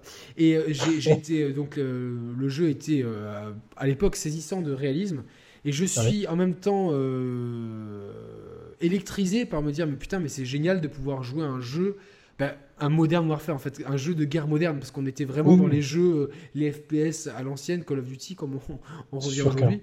Mais à l'époque, un jeu sur la Seconde Guerre mondiale, ça peut pas faire polémique parce que. S'il y a quelqu'un qui supporte le nazisme, c'est là que ça fait polémique. Oui, non, mais évidemment. Un jeu de guerre moderne, c'est sûr que c'est. Mais déjà, c'est beaucoup plus. Ouais, voilà. Et c'est beaucoup plus tendax au point de vue machin truc. Mais là, c'était d'un côté donc électrisant parce que dire putain, c'était une vraie révolution Modern Warfare. Ça a vraiment amené beaucoup de choses, etc. Mais d'un autre côté, c'est vrai que c'est. Il y avait un côté un peu gênant de me dire mais merde, on est dans un contexte un petit peu tendu, on est dans un contexte qui est pas facile. C'est peut-être le besoin de se soulager, de se lâcher qui demande ça aussi. Oui, et je pense qu'ils ont dû faire des études de marché. Après, heureusement, tu vois, dans le jeu, les méchants sont vraiment méchants et les gentils sont vraiment gentils. Donc, il n'y a pas finalement de... À moins de prendre le jeu au premier degré, quand il joue un petit peu, c'est une organisation terroriste. Et puis le scénario est très hollywoodien, mais il tient. Tu vois ce que je veux dire ? C'est pas. Mais il y a quand même. Ah, mais ce jeu, il est vraiment excellent. Hein. Donc, de toute façon, il a quand même posé. Objectivement... La trilogie Modern Warfare, c'est une bonne trilogie qui a posé des bases du jeu solo qu'on retrouve même aujourd'hui dans Call of Duty World War II que je suis en train de faire. Il y a vraiment des choses qui sont reprises de ces premiers de ces Modern Warfare. Et pour, de toute façon, je ne sais pas si multijoueurs, ils ont posé des jalons énormes, quoi. Oui, disons. Mais je ne sais pas si les auditeurs le savent, mais il y a certains Call of Duty récents, par exemple, je ne vais pas en citer parce que je ne sais plus trop c'est lesquels, mais qui ont moins de joueurs en ligne que sur Call of Duty Modern Warfare, premier du nom, encore aujourd'hui. Oui, ou le 2 qui est encore extrêmement joué. Voilà. Le 2, même moi, j'y joue encore. J'adore. Ah ouais, mais moi, c'est le jeu qui m'a mis dans le multijoueur, dans le Call of Duty multijoueur. Exactement. Et j'étais allergique à ça à la base. Moi, je prenais les Call of Duty pour le solo. J'avais un peu fait de multi sur le premier, mais je le trouve toujours, même dans le remix qui était vendu avec Infinite Warfare, je trouve toujours que le multi du premier est pas facile. Mais le multi du 2... Ouais, les bonnes maps, mais pour moi, le 2, c'est vraiment le début. Oui, c'est vraiment, on va dire que le premier, c'est un peu l'épisode pilote, mais l'épisode 1, c'est vraiment Call of Duty Modern Warfare 2. Les maps, pour moi, c'est le meilleur choix de maps, le meilleur équilibre. Il y a tout. Il y a des maps, où tu peux jouer vraiment sniper, où il faut jouer sniper, carrément. C'est vraiment des maps de snipe, il y a des maps de corps à corps, il y a de tout. Et aujourd'hui, quand je vois la pauvreté créative des maps du dernier Call of Duty World War II, je dis putain, ça fait mal. T'as déjà tâté un peu le multi, c'est pas. Enfin, c'est-à-dire que j'ai eu ma période Modern Warfare 2 énormément, Modern Warfare 3, Black Ops. Moi, je sais. Et World War II, t'as tâté un peu le multi ? Ouais, j'ai tâté, mais pour moi, ça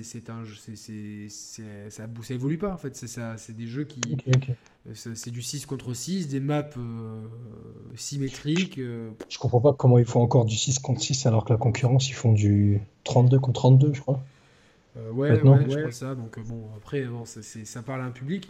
Alors, on va recentrer sur le sujet, mais c'est vrai que cette trilogie Modern Warfare, elle s'attaque en filigrane à une organisation, c'est clairement un spectre.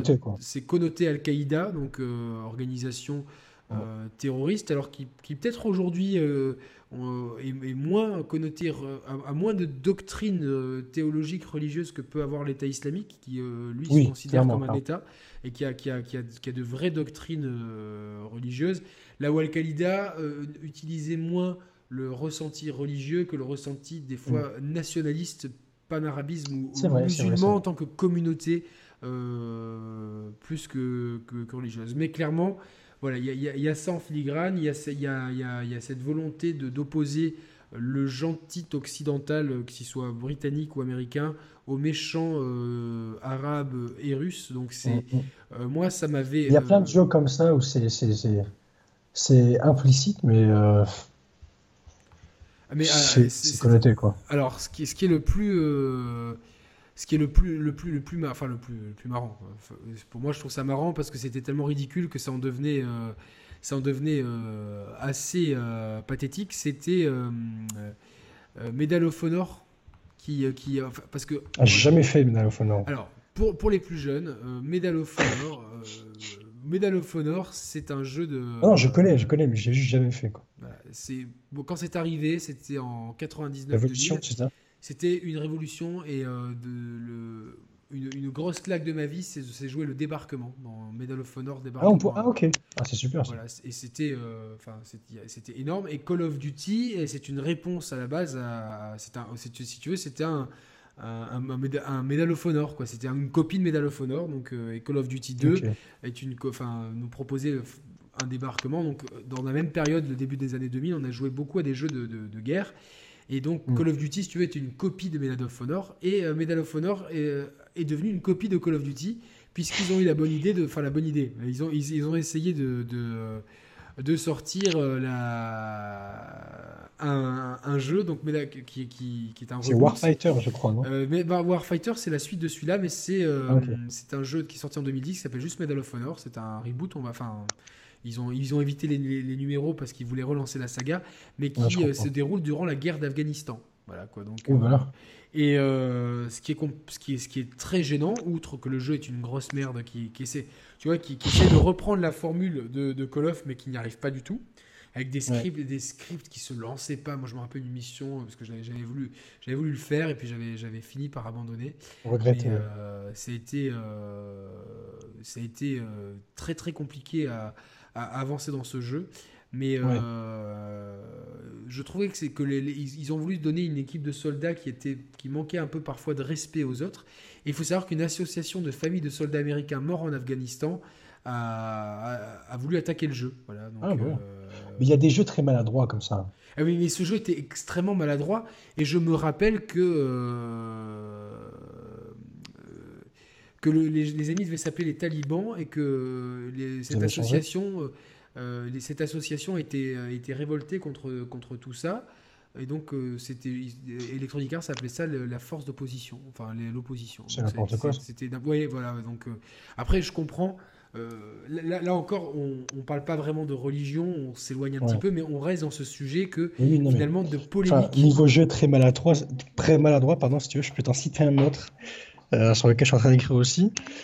Tu vas rigoler, c'est un jeu qui s'appelle Opération Pédopriste. C'est un jeu italien qui a été développé par un studio qui s'appelle Mole Industria. Et enfin, t'es pas prêt. En gros, dans le jeu, tu diriges un groupe d'eunuques. Et le but, c'est de sauver, pour le compte du Vatican, des prêtres pédophiles. D'accord, donc c'est un jeu... italien. Oui. Et l'Assemblée nationale italienne avait demandé la fermeture du site internet qui hébergeait le jeu. J'ai pas trouvé si le jeu avait été interdit, mais en tout cas niveau jeu maladroit, je pense qu'avec Muslim Massacre, on peut pas faire pire, quoi. Ah oui. Bah après dans le genre, il y avait aussi la traque de Ben Laden dans le DLC de Medal of Honor Warfighter. Oui. Bon après, on s'éloigne de la religion, même si évidemment Ben Laden est un leader qui voulait utiliser la religion comme vecteur de son... Comment on peut être aussi maladroit pour faire un jeu, tu dois sauver des prêtres pédophiles, ou tu dois... Enfin, je sais pas si... Non, mais c'est incroyable. Je comprends. Après, je sais qu'il y a beaucoup de studios qui créent des jeux comme ça, très polémiques. Je me rappelle d'un studio, d'un jeu PC... qui avait fait polémique puisque les développeurs du jeu étaient ouvertement des nazis, en fait, des néo-nazis, donc ouvertement. Donc clairement, les mecs, ils s'affichaient avec les croix, etc. Donc forcément, les associations juives se sont oppressées à juste titre. Après, c'est compliqué parce que le jeu n'avait, de mémoire, je ne me rappelle plus quel jeu c'était, mais n'avait pas du tout de connotation nazie, mais les types étaient clairement ouvertement nazis. Donc c'est compliqué, la limite entre la liberté d'expression, t'as le droit d'être un salopard et d'écrire un bon bouquin, tu vois, enfin c'est... Louis Ferdinand, c'est... Exactement, je pensais à ça. Ah bah voilà. Voilà, tu peux... Enfin, ça, c'est un sujet, c'est un autre sujet qui dépasse un petit peu le cadre de notre émission aujourd'hui. Mais voilà, dans ce cadre-là, c'est vrai que on dirait qu'il n'y a pas d'entre-deux. C'est-à-dire que soit on utilise la religion comme un punching ball, un faire-valoir ou une faction qui nous fait comprendre que c'est une critique de certaines religions, soit on attaque clairement des peuplades qui sont connotées religion. Donc ça, on a vu beaucoup ça dans le post-11 septembre, dans les jeux de guerre. Il y a une différence d'appréciation, en fait. Bien sûr. Après, je sais pas encore une fois si c'est parce que le jeu vidéo est un média jeune ou si juste ils osent pas en parler, mais si on reprend l'exemple de Céline, on est d'accord que c'est un écrivain très antisémite, mais il est encore célébré comme l'un des plus grands écrivains de France. Oui, et alors, que ses livres sont célébrés comme des chefs-d'œuvre. Oui. Alors que dans le jeu vidéo, c'est beaucoup plus difficile. On prend l'exemple, tu m'as dit des nazis qui s'affichaient comme tels et qui avaient fait un jeu. Même si le jeu est excellent, je pense pas qu'on l'aurait célébré comme tel. Non, mais parce que le gros problème de notre média, c'est que il est tenu par une poignée d'acteurs. Faut dire ce qui est. Le marché du jeu vidéo, il y a Blizzard, il y a Electronic Arts, il y a Sony, mais Rockstar, il y a des gros studios comme ça qui font des énormes parts de marché, et c'est délicat quand on est un petit après d'exister. Je pense que la littérature, et surtout la littérature du siècle dernier, enfin de deux siècles avant, et du 19e et du 20e siècle, c'était beaucoup plus libre. Louis-Ferdinand Céline d'aujourd'hui, qui pourrait être ouvertement... alors, je ne parle même pas d'antisémitisme, parce qu'aujourd'hui, ça, c'est, les organisations juives sont tellement bien organisées pour lutter contre l'antisémitisme que c'est, le coup près tombe tout de suite. Mais qu'un Louis-Ferdinand Céline moderne qui serait ouvertement anti-musulman, ne pourrait pas avoir de bonnes critiques. Tu vois ce qu'on a fait à Michel Houellebecq, par exemple. Alors, ben juste, c'est marrant parce que j'ai vu le bouquin l'autre jour, il était dans une braderie, il était pas cher. Ah, mais tu devrais le lire, hein, franchement, il est vraiment intéressant. Le gros problème, c'est qu'à chaque fois que je lis des livres de Michel Houellebecq, je trouve ça, d'un point de vue littérature, ça peut être très intéressant, mais ça me laisse un malaise. C'est la carte but, et le territoire, ça m'a. C'est le but. Ouais, c'est le but. Quelqu'un qui a lu Soumission, qui n'a pas fini en ressentant un malaise. Attends, je t'ai perdu, tu m'entends? On a une petite coupure, voilà, c'est bon. Je sais pas si tu m'entends. C'est quelqu'un sensible qui soit musulman. Attends, je t'ai perdu. Tu m'entends, toi ? Ouais, voilà. Tu m'entends là ? Ok, parfait. Ouais, c'est bon, c'est parfait. Voilà, le décalage est parti. Donc tu disais ça a coupé quand tu parlais de Soumission, donc qui est le dernier livre de Michel Houellebecq. Je sais pas si c'est le dernier Soumission, mais c'est l'un des derniers. Il est sorti c'est celui où il parle d'un futur président qui serait musulman, c'est ça ? C'est ça, ouais. Et je suis d'accord avec toi qu'on termine le livre en ressentant un certain malaise, mais après, c'est un livre à lire, je crois. Et oui, c'est vrai qu'il bénéficie absolument pas du même traitement que Louis Ferdinand Céline, parce que chez Michel Houellebecq, sans juger la qualité de son style, hein, on va beaucoup plus retenir le fait polémique que son style en soi, alors que Louis Ferdinand Céline, on fait complètement l'inverse. Oui, parce que je pense qu'il y a une tradition littéraire en France qui fait que on est très passéiste. Il faut voir ce qu'on nous fait apprendre à l'école. Enfin, moi, on s'éloigne un petit peu, mais on s'en fout, c'est cool aussi. Mais je ne comprends toujours pas pourquoi en seconde on m'a fait lire Madame Bovary, voilà. Et en première les Confessions de Jean-Jacques Rousseau. Pour moi, c'est des livres qui sont absolument pas adaptés à des adolescents. C'est vrai. Les gens qui sont littéraires, moi ceux qui après sont partis en faire première L quand moi je partais faire première ES. C'est des gens qui avaient peut-être trouvé goût à ça, mais globalement aujourd'hui quand je reparle de ma génération, enfin, moi, ça ne me reviendrait jamais. On ne nous a pas fait lire ça. T'as de la chance parce que moi, jamais de ma vie, je peux te le dire, je pourrais rouvrir un livre de Jean-Jacques Rousseau, quoi. Ça va, c'est pas le plus difficile. Je sais pas, mais c'est. Ça m'a vraiment mis mal à l'aise, les Confessions. Ouais, c'est une manière d'aborder. Mais après, aujourd'hui, enfin, le lycée, ça fait quand même 4 ans que je suis sorti. C'est peu, mais c'est beaucoup à la fois. Ça fait quand même 4 ans. Moi, ça va faire 17 ans. Hein, que j'en suis sorti. Ça fait plus de 17 ans. C'est pour ça que j'ai dit que c'est peu, enfin c'est beaucoup, mais c'est peu à la fois. Oui, oui. Donc je sais pas ce qu'on leur fait lire aujourd'hui, mais à mon époque, on nous a fait lire des livres que j'ai trouvé vraiment... Bellamy, par exemple. Oui, ça c'est bien, ça c'est bien. Bellamy, c'est accessible. Et après, Candide de Voltaire, c'était plutôt des livres courts qui étaient accessibles et qu'on nous faisait lire plus pour réfléchir à la philosophie derrière que pour le style. Le pavé de Madame Bovary, alors aujourd'hui, celui-là, je le relirai plus, Madame Bovary peut-être. Mais... Madame Bovary, c'est impossible, c'est comme Germinal de Zola, c'est impossible d'aller. C'est des pavés, quoi. Il y a sûrement des gens qui aiment ça. Voilà, Madame Bovary ou Germinal. Pour dire qu'en France, on a une tradition, on aime bien les chanteurs morts, on aime bien les auteurs morts, on aime bien tout ça. Donc, voilà, c'est pas étonnant que voilà, Louis-Fabien Céline, moi, je m'en suis toujours un petit peu méfié. Oui. Mais ces livres sont vraiment bien. En vrai, si tu passes outre sa réputation, ces livres sont vraiment bien. Voilà, mais c'est vrai que ça m'a toujours un petit peu refroidi, voilà. Donc, mais voilà, il y a un traitement que aujourd'hui, par exemple, l'œuvre de Céline. Ouais. Bon, moi, on pourrait pas la refaire dans le jeu vidéo, ça c'est sûr. On pourrait pas la refaire dans le jeu vidéo. Est-ce que c'est compliqué parce que aujourd'hui, on peut dans le jeu vidéo, il y a clairement, on peut se permettre de critiquer. La religion catholique, ouais. Parce que c'est chrétienne, parce que c'est cool. Alors souvent c'est déguisé. Il y a des gens qui vont, clairement, il y a des jeux qui. Après c'est vendeur aussi. Oui, c'est vendeur parce que c'est souvent l'église c'est un peu ringard, donc ouais. Tiens, tu. Mais pas tellement. Ouais, mais c'est. En fait, comme ça c'est vraiment. Je vais mettre entre guillemets pour ne froisser personne, mais vraiment banaliser l'image de l'Église dans une société qui devient de plus en plus laïque et de plus en plus athée avec le temps. C'est des jeux qui vendent plus parce que maintenant l'Église, pour quelqu'un qui est laïque ou athée, il y vend plus en termes de mysticisme et de légende qu'en termes purement religieux. Bien sûr. Donc je pense que ça peut être plus vendeur qu'une autre religion. Mais on voit pas mal de prêtres dans les jeux vidéo. Dans Hitman, il y a des prêtres. Je crois que dans GTA, il y a des prêtres.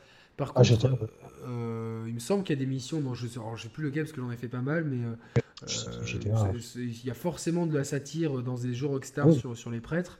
Mais... d'ailleurs, il vient d'être annoncé, il vient d'être annoncé jeu le plus vendu de l'histoire aux États-Unis, GTA 5. Ouais, j'ai vu ça aujourd'hui. Toute plateforme confondue. C'est assez godin. Mais je me dis, si on fait ça avec un rabbin.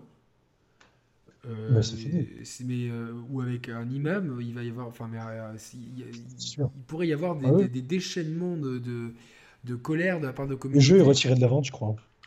Mais c'est dommage, tu vois, parce que c'est-à-dire que, alors je sais pas, mais quand on arrive à prendre du recul, moi j'ai beau être chrétien, je suis pas forcément très pratiquant, mais je j'ai aucune honte à afficher ma chrétienté, mais j'ai aucun problème avec les unes de Charlie Hebdo. Alors des fois, oui, je me dis bon, mais j'accepte, ces Charlie sont comme ça. J'ai aucun mal, tu vois, quand dans une mission on peut jouer un prêtre et que il y a un peu de moquerie. Et j'ai aucun mal avec ça. Je me dis toute façon. C'est moins sensible. En termes d'actualité. Donc on est dépendant de l'actualité. Tu es d'accord, Yacine? On est dépendant. C'est sûr. Si tu sors, je vais extrapoler, je vais faire du déterminisme, mais si tu sors un jeu vidéo ouvertement antisémite dans une période de l'histoire qui est antisémite comme la fin du XIXe siècle, ça pose absolument aucun problème. Alors que si aujourd'hui tu sors un jeu antisémite, c'est la fin du studio. Il y a quelques jeux qui s'y essaient comme South Park de manière très relative, hein, mais ils n'osent pas aller plus loin. Parce que c'est très sensible, c'est comme, c'est comme la question de la religion musulmane. Je vais dire depuis 2001, mais ça fait depuis beaucoup plus longtemps qu'il y a un problème entre, on va dire, le monde occidental et cette religion. Et on va prendre 2001 pour commencer. Depuis 2001 jusqu'à aujourd'hui, je ne vois pas un seul studio qui peut faire un jeu ouvertement critique ou alors implicitement qui montre qu'on tue des musulmans ou que des imams sont pédophiles ou j'en sais rien, quelque chose comme ça. Je ne les vois pas faire ça. Ah oui, parce qu'ils n'oseraient pas parce qu'il faut vendre tout simplement. Oui, alors que. Et puis la réputation. Je veux dire, un chef-d'œuvre aussi important que The Last of Us, il ne se serait pas vendu si le jeu d'avant de Naughty Dog aurait été un jeu islamophobe ou antisémite, par exemple. Mais sans parler de jeu islamophobe ou antisémite, oui. Parce que... Non mais oui, je te comprends, mais dans tous les sens du terme, je pense qu'un jeu... Le jeu qui pourrait être considéré comme tel sans... Voilà. Parce que par exemple, si des jeux peuvent critiquer la religion chrétienne, c'est pas forcément des jeux anticléricaux totaux, quoi. Le problème, c'est que avec l'islam au judaïsme, c'est que dès qu'on critique un peu, on est taxé de... Oui, on peut être taxé d'antisémite ou d'islamophobe. Imaginons que le méchant, dans un jeu soit un juif ou un musulman. Imaginons que le grand boss, mais tout de suite, le jeu n'importe quel jeu pourrait se faire taxer d'antisémitisme. Oui. Alors qu'il peut y avoir des méchants juifs et musulmans, quoi. C'est tout à fait très clairement. Alors que la question se poserait pas si, tu vois, par exemple, si au lieu de tuer, le pape Borgia, on avait tué le grand. C'est vrai qu'on a quand même tué un pape et on n'a rien dit. Non, personne n'a rien dit. C'est passé comme une lettre à la poste. C'est incroyable. Et moi, ça m'a pas choqué parce que voilà, mais j'ai beau être chrétien, alors, ça m'a pas choqué du tout. J'ai bien pris en compte que j'ai beau être chrétien, j'ai une relation un petit peu méfiante vis-à-vis du Vatican, mais c'est une démarche un peu personnelle. Après... Mais c'est quand même un symbole fort de la chrétienté auquel on s'attaquait. Et j'ai pas eu de souci avec ça. Il y a une raison que je vais essayer de donner aussi, c'est que, pour exagérer, je vais un peu exagérer, la religion chrétienne, c'est vraiment une religion qui est du monde occidental tel qu'on le connaît aujourd'hui, et c'est une partie du monde qui est beaucoup plus flexible avec toutes les critiques qu'on peut faire à l'encontre de la religion, alors que des religions comme le judaïsme et surtout l'islam, elles sont importantes dans des parties du monde qui sont encore aujourd'hui dans le tiers-monde, qui accusent des retards de développement parfois énormes sur le monde occidental. Et donc des retards un peu culturels aussi ? Je dirais pas culturels, mais des retards en fait dans l'acceptation qu'on puisse critiquer. D'accord, je vois très bien. Parce que, en fait, je te donne un point de vue par exemple de quelqu'un comme moi qui va souvent en Algérie, etc. Dès que quelqu'un ou un État, n'importe quoi, du monde occidental critique pas l'islam, critique l'Algérie, critique l'Arabie Saoudite. Il y en a certains qui prennent ça comme une critique de l'islam parce qu'en fait, c'est vrai dans tous les pays musulmans. Et donc en fait, n'importe quelle critique ou attaque ou quand sais-je sur n'importe quoi qui touche un pays arabe et plus particulièrement arabe musulman, c'est vu comme une attaque à l'islam. Oui, ça, tu vois ce que je veux dire ? Le sujet est très très sensible de ce point de vue-là. C'est vrai clairement. Peut-être que dans 300 ans, on aura des jeux comme Assassin's Creed où on pourra tuer un moufti, j'en sais rien, mais aujourd'hui, je pense pas. Dans le premier, c'était un peu plus relax, on va dire. Mais, oui. Alors, je vais faire c'était pas vraiment appuyé sur l'islam. Je vais faire un parallèle. Al Mualim, c'était pas vraiment appuyé. Non, mais dans les cibles, tu avais clairement des... Ouais. Bon, après, c'était un contexte historique. Mais est-ce que tu as connu les humoristes, les inconnus ? Oui, bien sûr. Enfin, j'étais pas connu à leur époque, mais j'ai tout vu, bien sûr. Voilà, donc, tu te rends compte que... Alors, est-ce que ça te fait rire ? Bon, c'est peut-être pas ta génération, mais... Non, t'inquiète. Les inconnus, Kaamelott, OSS, c'est mon truc. Voilà. Toute cette mouvance. Les inconnus, c'est des mecs qui tapent sur tout le monde. Ils tapent sur tout le monde. Ah oui, mais ils ont aucun... ils s'imposaient aucune limite.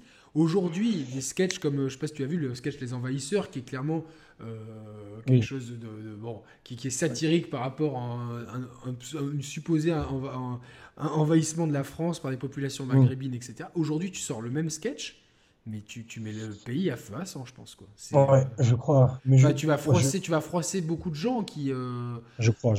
Alors que c'est clairement, au contraire, c'est tellement satirique qu'au final, ça devient. La critique, elle est peut-être pas là où longtemps, quoi. Si c'est des humoristes musulmans qui font ça, peut-être ça passera mieux. Genre, je te prends l'exemple, un exemple comique, Jamel Debbouze par exemple, dans ses sketchs, dans ses spectacles, il critique souvent, il rigole souvent de plein de choses qui ont trait à la religion musulmane, ça passe parce que lui-même, je sais pas vraiment s'il est musulman, mais au moins il est arabe et bien comme chez nous, on fait très vite le lien. Et pour revenir aux inconnus, je pense, si je compare à Charlie Hebdo, je pense que c'est mieux passé parce qu'il n'y avait aucune connotation politique dedans. Non. Les inconnus, ils étaient juste là pour rire. Et pour rire de tout, tranquillement, quoi. Voilà. Alors que Charlie Hebdo, ils sont aussi là pour rire, parce que les caricatures à la base, ça sert à ça, mais il y a une très grande connotation politique derrière. Oui, oui, c'est un journal qui est très marqué à gauche, etc. Donc forcément, il y a de ça aussi, mais voilà, dans le jeu vidéo, pour revenir à notre sujet de prédilection, ouais. il y a un peu cette crispation autour de ce sujet, d'essayer de l'aborder. Moi, j'ai envie de dire, à l'actualité. De tourner autour du pot, on est soumis à l'actualité, on est soumis à surtout pas faire de polémique, surtout tout faire lisse. Je vais reprendre un exemple récent, c'est Far Cry 5. Où clairement les antagonistes du jeu sont des suprémacistes blancs américains. À Conota, c'est une religion. Hein, je crois que l'ennemi est. Ouais, je crois que. Il y a une structure, structure religieuse, donc ils font vraiment penser. Au QQXlan. Voilà, au QQXlan, exactement. C'est l'électorat de Donald Trump dans une version, une caricature telle qu'on peut la voir d'ici de l'électorat de Donald Trump, donc des gens qui sont, tu vois, genre les chrétiens darwinistes, anti-darwinistes, les créationnistes, comme on appelle ça. Donc une frange un peu extrême du catholicisme, de la chrétienté. Et donc pour éviter trop de polémiques, Ubisoft a remplacé sur un visuel un personnage blanc par un personnage noir. Mais ça s'est fait vraiment en douce. C'est un drop dans la marque qui m'a fait remarquer dans la dernière vidéo. Là, tu vois, c'est déjà plus difficile que de remplacer une musique dans Little Big Planet ou quoi. Parce que si tu fais un jeu qui traite de suprémacistes blancs et dans cette communauté suprémaciste, tu mets une personne de couleur noire... Mais ça a été fait pour éviter de froisser des gens qui pourraient être, entre guillemets, des acheteurs potentiels suprémacistes blancs qui avaient mal vu le fait qu'on s'attaque à eux. Mais c'est juste pas vrai, en fait. Oui, mais je sais pas comment ils font pour... Ça décrédibilise tout. Et oui, final, voilà, c'est le mot que je cherchais. Il dit le propos. Moi, j'ai beau être... déjà, ça veut dire quoi être blanc ? Déjà, c'est compliqué. De couleur blanche. De couleur blanche, mais toi, t'as la peau claire aussi, tu vois. Oui. Non, mais après... Mais bon, on voit quand on dit suprémaciste blanc, c'est très marqué, évidemment, politiquement. C'est très marqué politiquement, etc. Mais je vois déjà Ubisoft qui est en train peut-être de...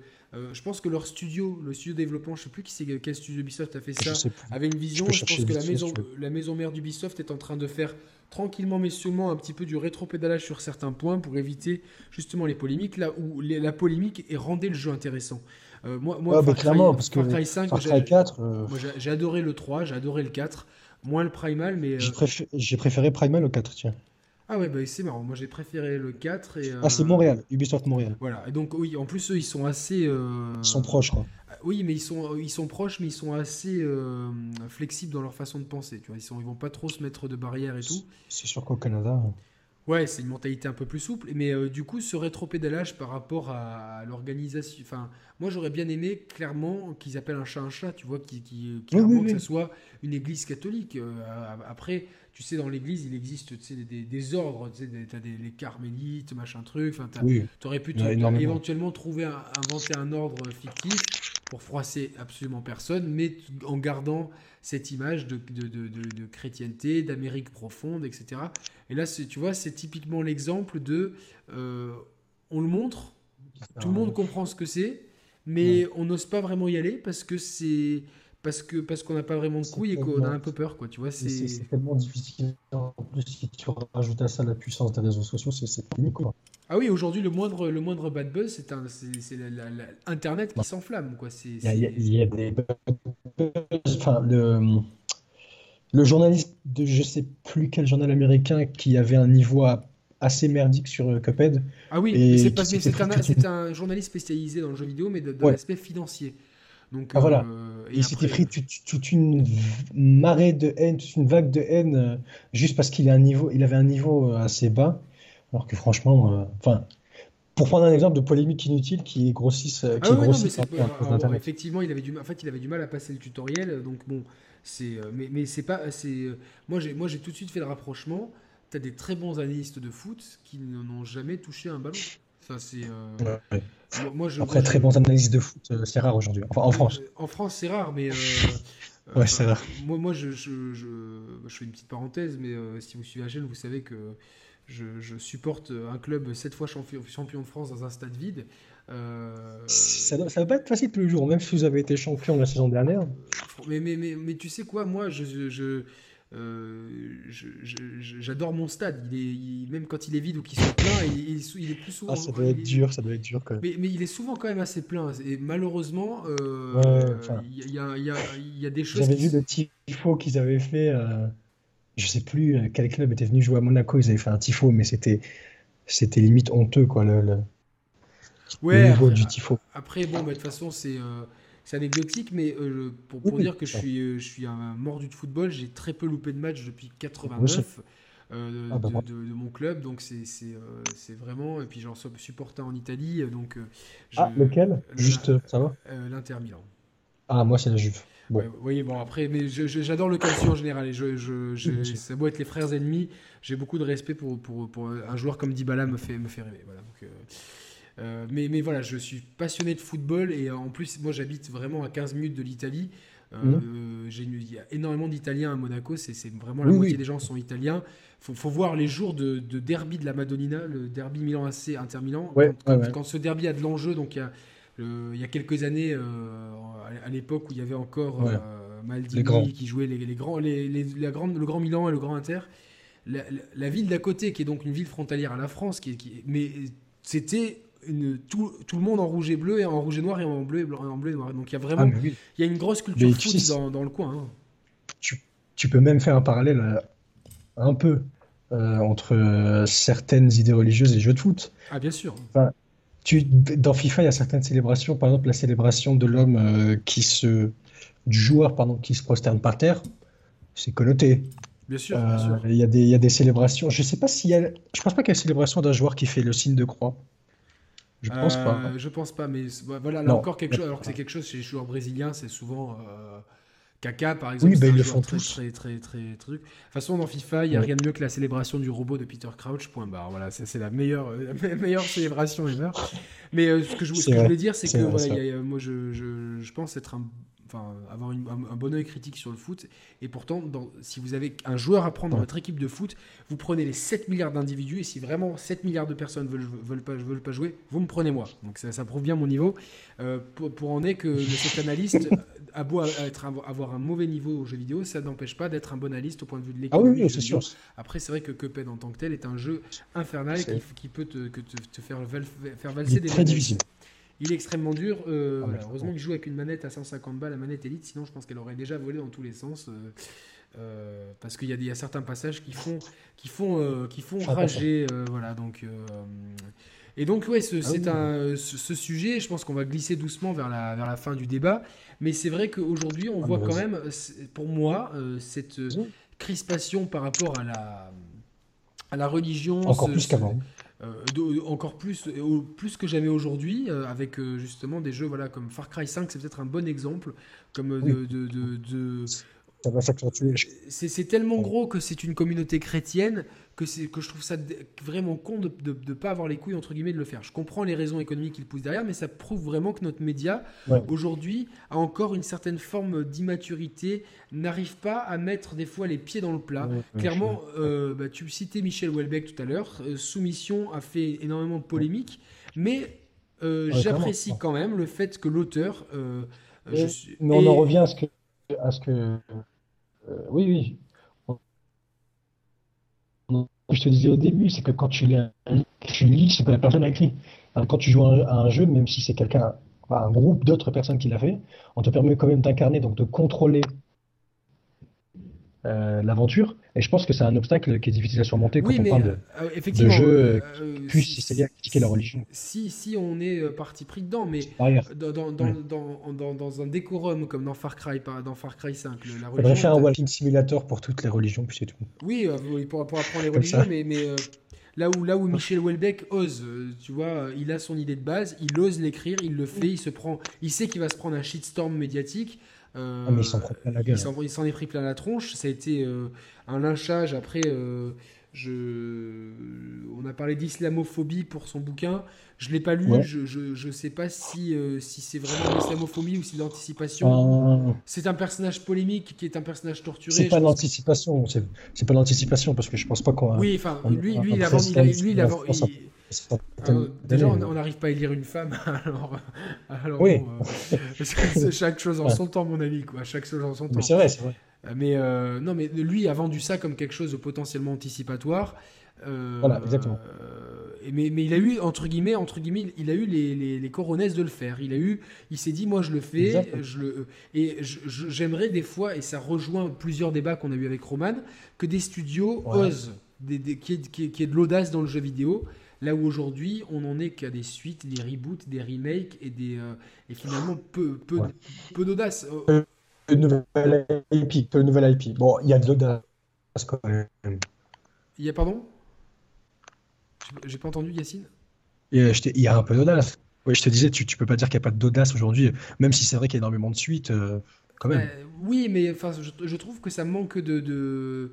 Tu vois, même sur le côté religieux, oui. Non, mais même mais c'est pas uniquement sur le côté religieux, c'est sur le côté du fond, par exemple.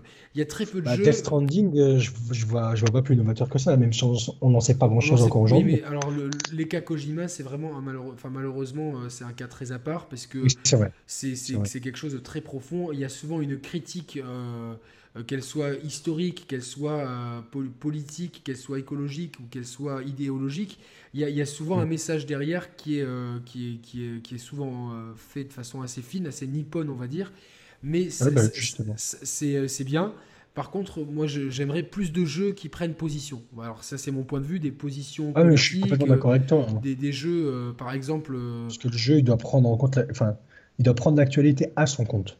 Plus que la prendre en compte, en fait. Par exemple, alors pour revenir sur la religion, on a eu combien de jeux sur la Seconde Guerre mondiale ? On a eu une pelletée, là ça revient à la mode.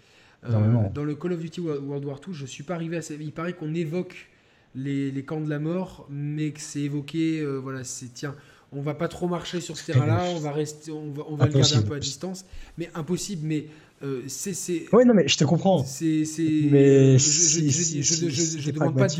demande pas d'incarner un nazi, au contraire, mais peut-être utiliser justement un personnage juif qui s'échappe du camp pour montrer quelque chose comme ça, qui pourrait être un jeu d'infiltration, un jeu de, tu vois, quelque chose comme ça qui pourrait après. Je sais pas si on autoriserait ne serait-ce que le fait de représenter un camp. Si jamais on fait un genre d'infiltration, d'escape et tout. Mais qui pourrait l'interdire, quoi ? Au bout d'un moment, Non, mais interdire dans le sens... interdiction, l'opinion publique, genre polémique. Parce que des héros qui sont marqués par leur religion, parce que là, comme ça, j'aborde aussi un truc que je voulais aborder, mais des héros juifs, est-ce qu'on en a beaucoup dans le jeu vidéo ? C'est difficile, des héros chrétiens. Alors, on s'imagine tout de suite un jeu occidental que le mec est potentiellement chrétien. Mais pour moi, ils sont souvent athées parce qu'ils ne montrent jamais leur appartenance religieuse. Des héros musulmans, on a eu Altaïr, qui était, mais qui faisait partie d'une confrérie et dont la religiosité était extrêmement était subodorée. Enfin, je sais pas, qu'est-ce que je raconte ? Elle était susurrée à l'oreille du joueur. Par contre, d'autres héros à connotation qui peuvent appartenir à d'autres connotations religieuses, c'est extrêmement rare. Et donc, du coup, je sais pas si ça t'intéresse, mais on parlait de héros juifs, etc. Je suis en train de lire un article de juin 2016 qui parlait d'un jeu qui s'appelait Auschwitz Concentration Camp Online. Et c'est un jeu où nous sommes dans la peau d'un juif emprisonné dans le camp. Je pense que tu dois t'échapper. C'est une simulation, en fait. Et le jeu a été... En fait, c'était un jeu Google Play. Il a été retiré par Google après. Mais il faut chercher pour trouver des exemples comme ça. Il a bien été retiré. Donc, ça veut dire que forcément, il y a eu une pression derrière. Donc, il y a des... Ça a été développé par des étudiants espagnols. Alors que justement, je trouve que pourquoi nous montrer les horreurs de la guerre moderne, les horreurs de la Seconde Guerre mondiale, même de la Première Guerre mondiale, alors même si Battlefield 1 a abordé le sujet de façon peut-être pas la plus pertinente qui soit à mon sens. Il n'y avait même pas les Français. Non, putain, on s'est carotte quoi, complètement sur cette histoire. Mais, on a dû payer un DLC pour l'avoir, c'est incroyable. Exactement, pour avoir nos pollues. Mais voilà, pourquoi ne pas... ça me paraîtrait pertinent justement de pouvoir incarner un rescapé, quelqu'un qui a... Parce que je crois qu'il y a eu des exemples de personnes qui sont échappées. Un rescapé, oui, mais quelqu'un avec lequel on propose d'être échappé, je ne pense pas qu'ils le feront. Voilà, tu vois, c'est ces limites-là que j'aimerais que demain le jeu vidéo puisse être suffisamment mature pour accepter son propos, pour qu'il y ait des, j'ai pas envie de dire des Michel Houellebecq parce que c'est un peu, enfin, le personnage est peut-être un peu trop polémique, mais des gens, Céline, voilà, Céline, mais des gens qui arrivent à proposer un propos et qui arrivent à traiter ces sujets-là de façon pragmatique, avec les bons côtés, les mauvais côtés, qu'on puisse, par exemple, tu vois, démanteler une cellule terroriste, clairement, en jouant à un héros musulman. Je pensais à une série que j'avais regardée qui s'appelait Sleeper Cell à l'époque, mais pas une série que j'ai connue. J'ai plus pensé au Bureau des légendes. Mais... Oui, une série que j'ai beaucoup aimée d'ailleurs. On vous la conseille. Enfin, ouais, tu me dis que voilà, on vous la conseille vivement, quoi. Exactement, avec un Mathieu Kassovitz qui est assez impérial, je trouve. Puis c'est vraiment. Et parenthèse, il y a des gens de, je sais plus quel magazine ou quel journal avait interrogé des gens du contre-espionnage et qui disaient qu'il y avait quelques raccourcis, mais que globalement c'était assez réaliste et qu'il y avait. Faut dramatiser, mais c'est très réaliste quand même. C'est assez bien foutu et donc du coup. Mais dans Sleeper Cell, c'est une série du début des années 2000, donc post-11 septembre, donc on incarne un musulman américain noir, enfin on incarne, la série a pour protagoniste principal un musulman américain noir qui intègre une cellule terroriste avec plusieurs, dedans il y a un converti blanc, quelqu'un d'ex-Yougoslavie, enfin donc un melting pot de musulmans du monde. Et donc c'est peut-être plus une entreprise de réhabilitation qu'autre chose, ça. Ouais, mais la série m'avait laissé... Enfin, c'était pas trop mal à l'époque où... mais justement, ce que j'aimais, le principe, c'était que le héros était musulman. Et donc, on le voyait clairement prier, etc. Il y avait vraiment... il n'y avait pas de faux semblant avec ça. C'était pas, comme on pourrait dire, le beurre de service, entre guillemets, qui est là pour faire joli, tu vois, le Harry Roselmack ou le Nagui. Non, c'était vraiment un héros qui assumait sa religion musulmane et qui justement après c'était vraiment montrer que pas tous les musulmans étaient méchants et qu'au contraire c'est une entreprise de réhabilitation. Mais à l'époque, où en plus je m'intéressais beaucoup au sujet, etc. J'avais trouvé ça plutôt bien foutu. Alors, évidemment, c'est une série américaine, donc tout de suite, il y a un prisme. Je suis passé totalement à côté, moi. Mais, j'avais 5 ans après. Voilà, c'est le début des années 2000, donc forcément, c'est normal. Ça serait même un peu inquiétant qu'à 5 ans, tu regardes des trucs comme ça. Quoi. Mais voilà, donc tu vois qu'il y a clairement que s'il y a des studios qui ont des idées, tu vois, de pouvoir les mettre en pratique en se disant tiens, ça peut être intéressant de jouer. Je pense que si jamais on a ça dans un avenir proche, c'est un studio indépendant. Voilà, mais j'attends, moi, justement, que les indépendants montrent la voie, ou un jeu qui puisse se passer. Un jeu en Israël, je pense que là, on déclenche la guerre thermonucléaire tout de suite. Mais de jouer par exemple un héros juif dans sa communauté qui aille parler à son rabbin, sans que la religion soit au centre du truc, mais clairement qu'on puisse incarner, qu'il y ait une diversité aussi de héros, de situations, qu'on puisse utiliser. Il y a des jeux, tu peux carrément détruire. Je sais pas si tu connais, elle s'appelle Geopolitical Simulator 4. Enfin, Simulator, et puis c'est le quatrième du nom. Non, je connais pas du tout. Et en fait, c'est un jeu vraiment de stratégie où tu diriges un pays et on te propose de diriger toute la politique et la politique internationale du pays. Et tu peux absolument détruire, si tu as les ressources, tous les pays que tu veux.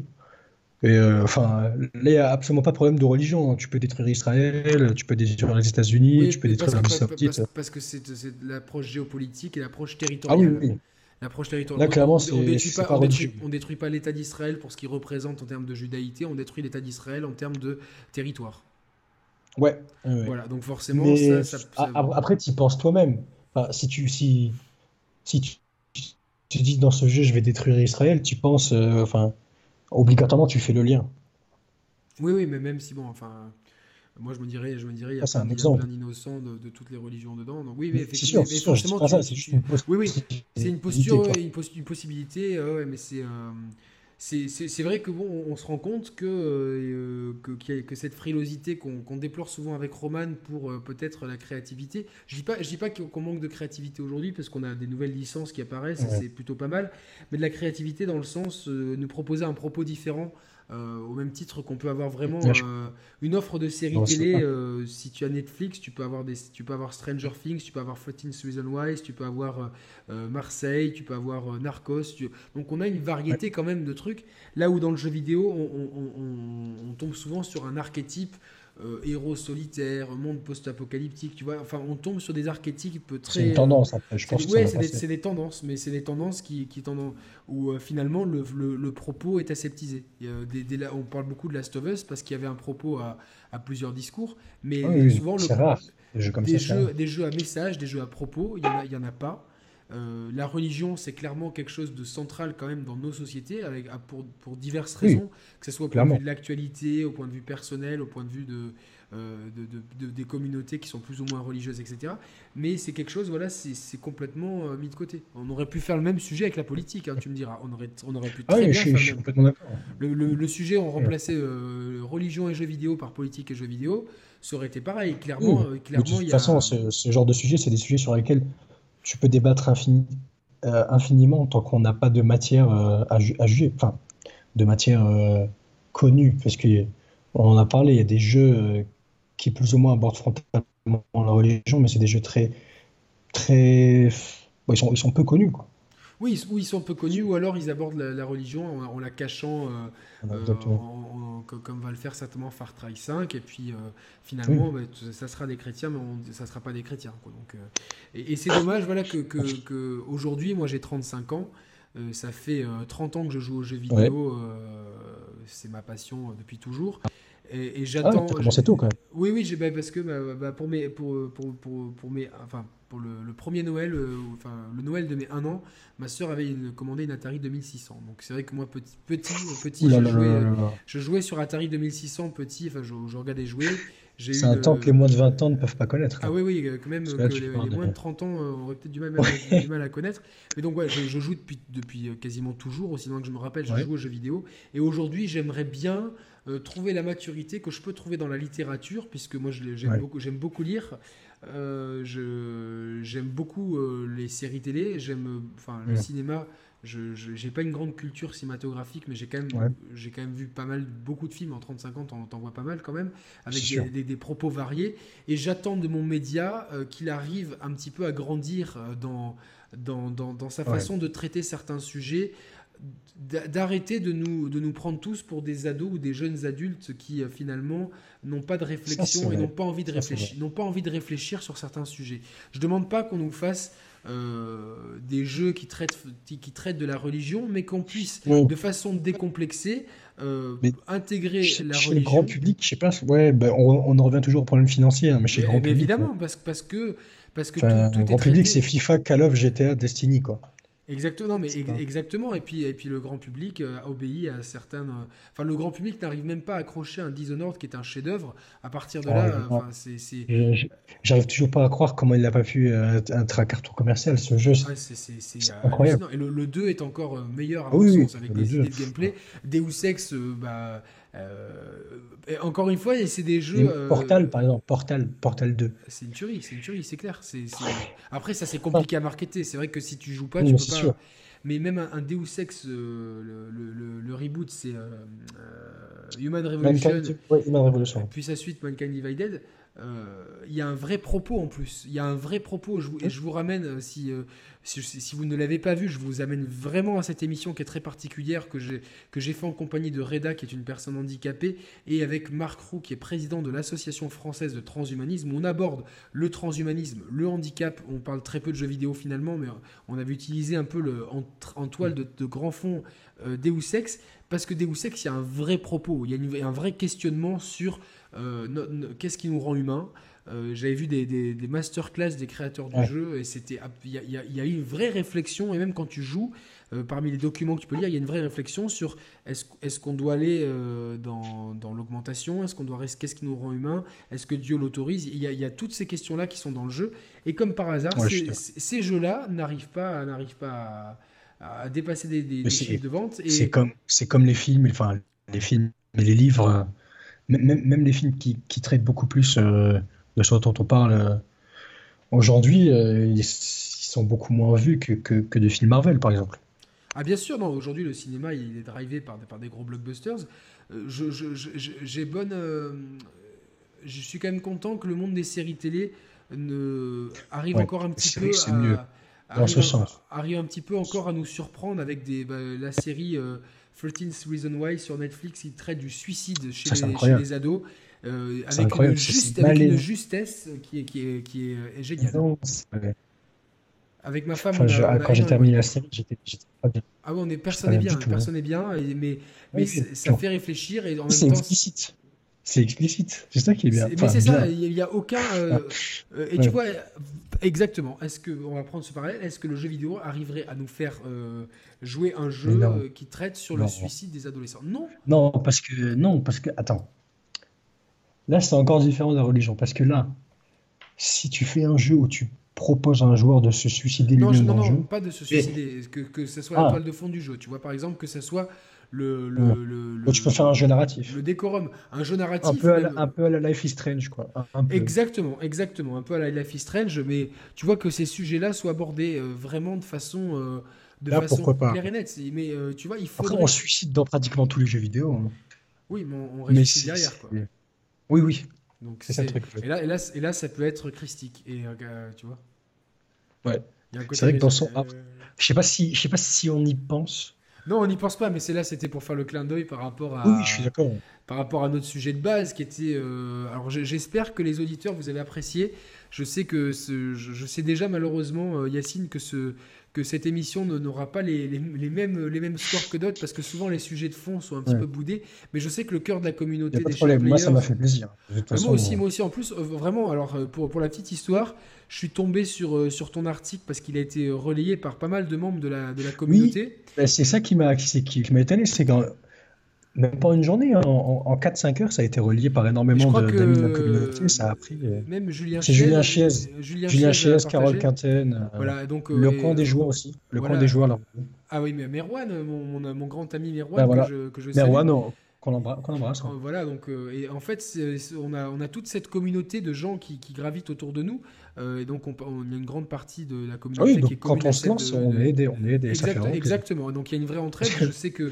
Jamais j'aurais cru après 3 jours de. Ah non, mais il y a eu un vrai buzz. Passé chez les chers players, quoi. Il y a eu un vrai buzz autour de cet article sur The Last of Us, et c'est cool parce que tu vois, c'est au même titre que.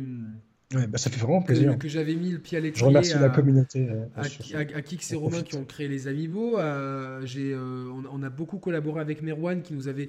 À qui j'ai donné des conseils pour lancer sa chaîne, et aujourd'hui je suis Merwan, il fait des interviews incroyables. C'est énorme ce qu'il fait, Merwan. Je suis tellement fier de lui, quoi. Je sais même pas comment il fait pour réussir à avoir le contact de ces gens. Il y va au culot, il y va avec beaucoup de matériel, beaucoup de...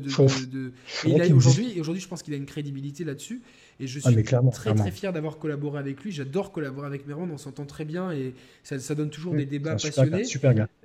Et donc moi j'ai lu ton article. Et puis, on s'est contacté comme ça s'est fait vite fait. Mais c'est ça que j'aime. Ça me rappelle, il y a pas mal d'émissions où il y a beaucoup d'intervenants et que c'est quasiment que des auditeurs. Et ça s'est fait que une ou deux fois, Roman... Les quarantaines de Julien Chiez, je sais pas si vous écoutez jusque-là, mais on l'embrasse aussi. Ah ben oui, on embrasse Julien. Et donc, voilà, il y a 2-3 fois où Roman n'a pas pu pour raison... urgente et familiale, pas faire des émissions. Je contacte des membres de la communauté, on s'est retrouvé des fois des émissions à 10, et c'est j'aimerais bien faire ça un jour, mais volontiers.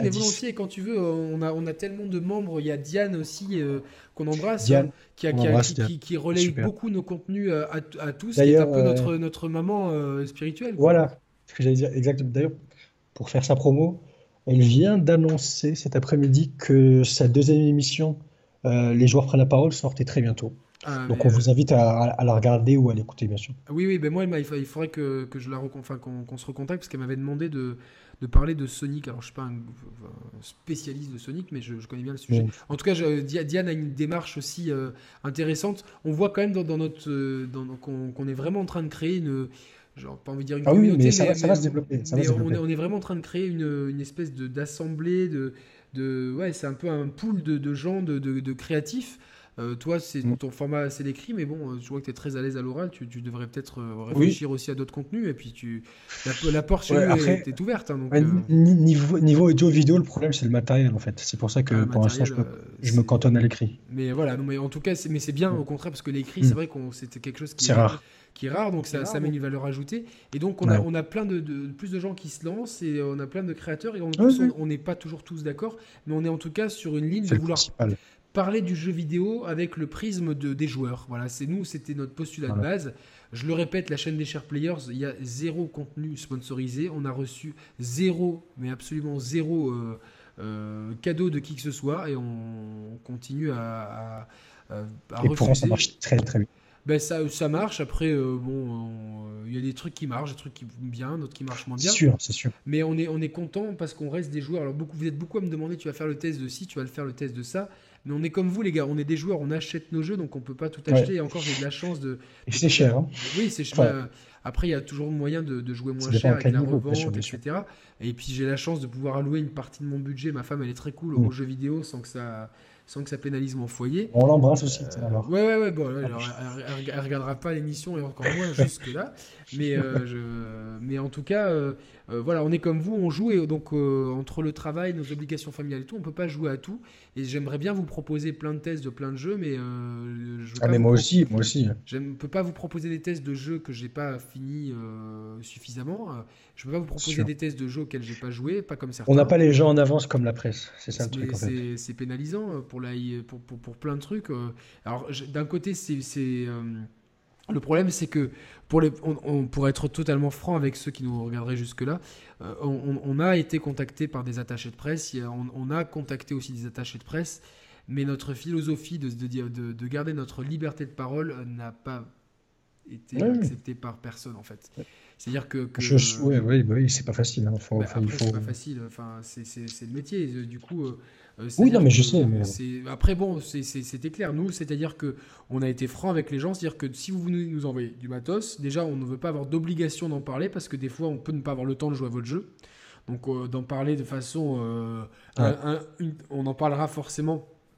Parce qu'on aura la décence d'y jouer. Par contre, proposer un test complet dans les règles de l'art avant telle date et tout, non, on peut pas parce qu'on a des vies de famille, on a des boulots et puis on a des choses, choses à faire, quoi. D'autres. Il y en a qui se marient bientôt, donc pour avoir le temps de tester les jeux, c'est pas facile.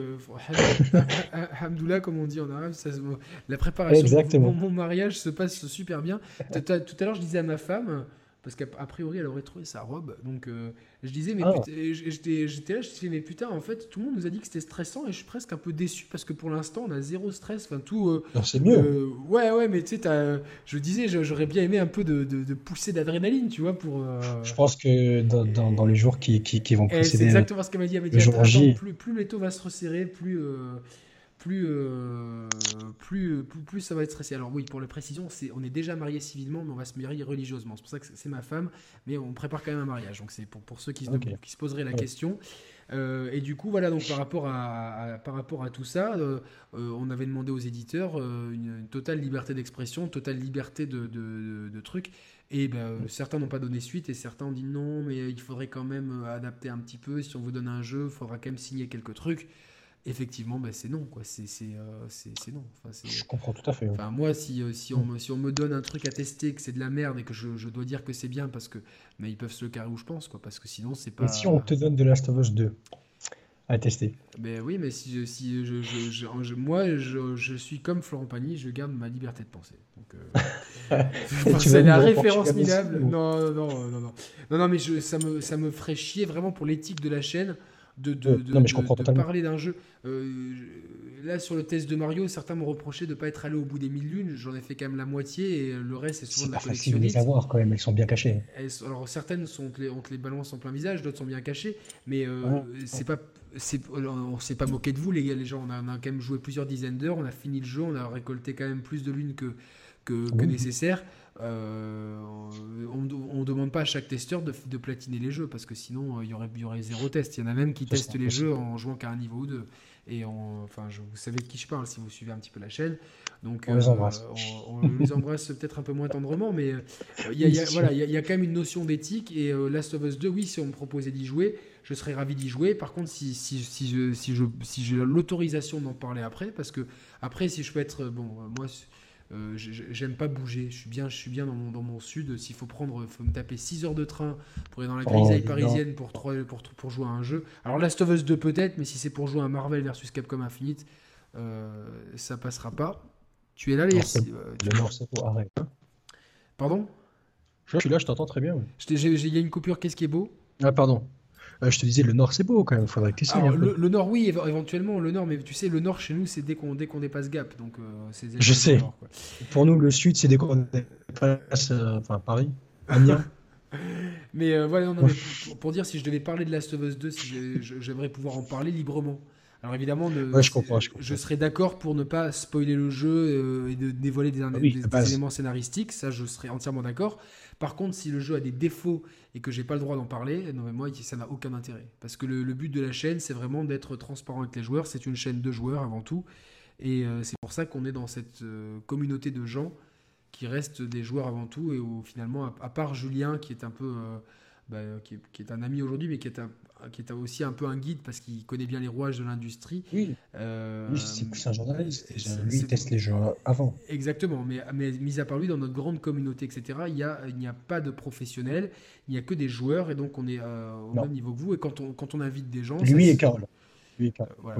Mais quand on invite des gens, tu peux en témoigner, Yacine, voilà, ça se fait de façon très rapide, très transparente et de façon très cool. Le feeling passe, moi j'ai kiffé l'article, on a un peu discuté, le feeling est passé, on s'est mis d'accord sur le sujet. Ça fait plaisir. Ben voilà, mais bon, c'est aussi comme ça qu'on propose du contenu qui est apprécié par spontanément. La communauté, quoi. Spontanément. En tout cas, c'était... parce que moi, je me lève à 6h30 demain, donc je ne vais pas trop la faire longue. Bon, 8h, ouais. Tranquille, 8h, c'est beau la vie d'étudiant. Ouais, en vrai, quand t'es étudiant, se réveiller à 8h, c'est pas facile. Hein. Non, je sais, quand j'étais étudiant, moi, il fallait que je me tape 45 minutes de voiture, donc c'était du 6h du mat. Mais alors tu verras, parce que quand tu as 21 ans, tu peux faire la fiesta. Tu peux très peu dormir. Oui. Très peu dormir, oui. Et le lendemain, être frais. Et tu vois... Exactement. Eh ben, tu sais quoi, quand t'as mon âge et quand t'as pas tes 8 heures de sommeil, le lendemain, t'es décalqué, quoi. Ça donne pas envie. Ça donne pas envie. Non, mais ça a d'autres avantages, tu vois. Mais, c'est sûr. Franchement, si tu veux un conseil, profite de ça, de pouvoir pas beaucoup dormir et de pouvoir être frais le lendemain. Parce que ça, c'est... Je dors très peu. De toute façon, je dors très peu. Tu vas devoir apprendre à dormir, parce qu'un jour, tu vas te dire... Je sais. Mais c'est quoi ce que j'ai sous les yeux, là? Et c'est quoi cette mine? Et pourquoi je baille et pourquoi je m'endors dans mon ordi, quoi.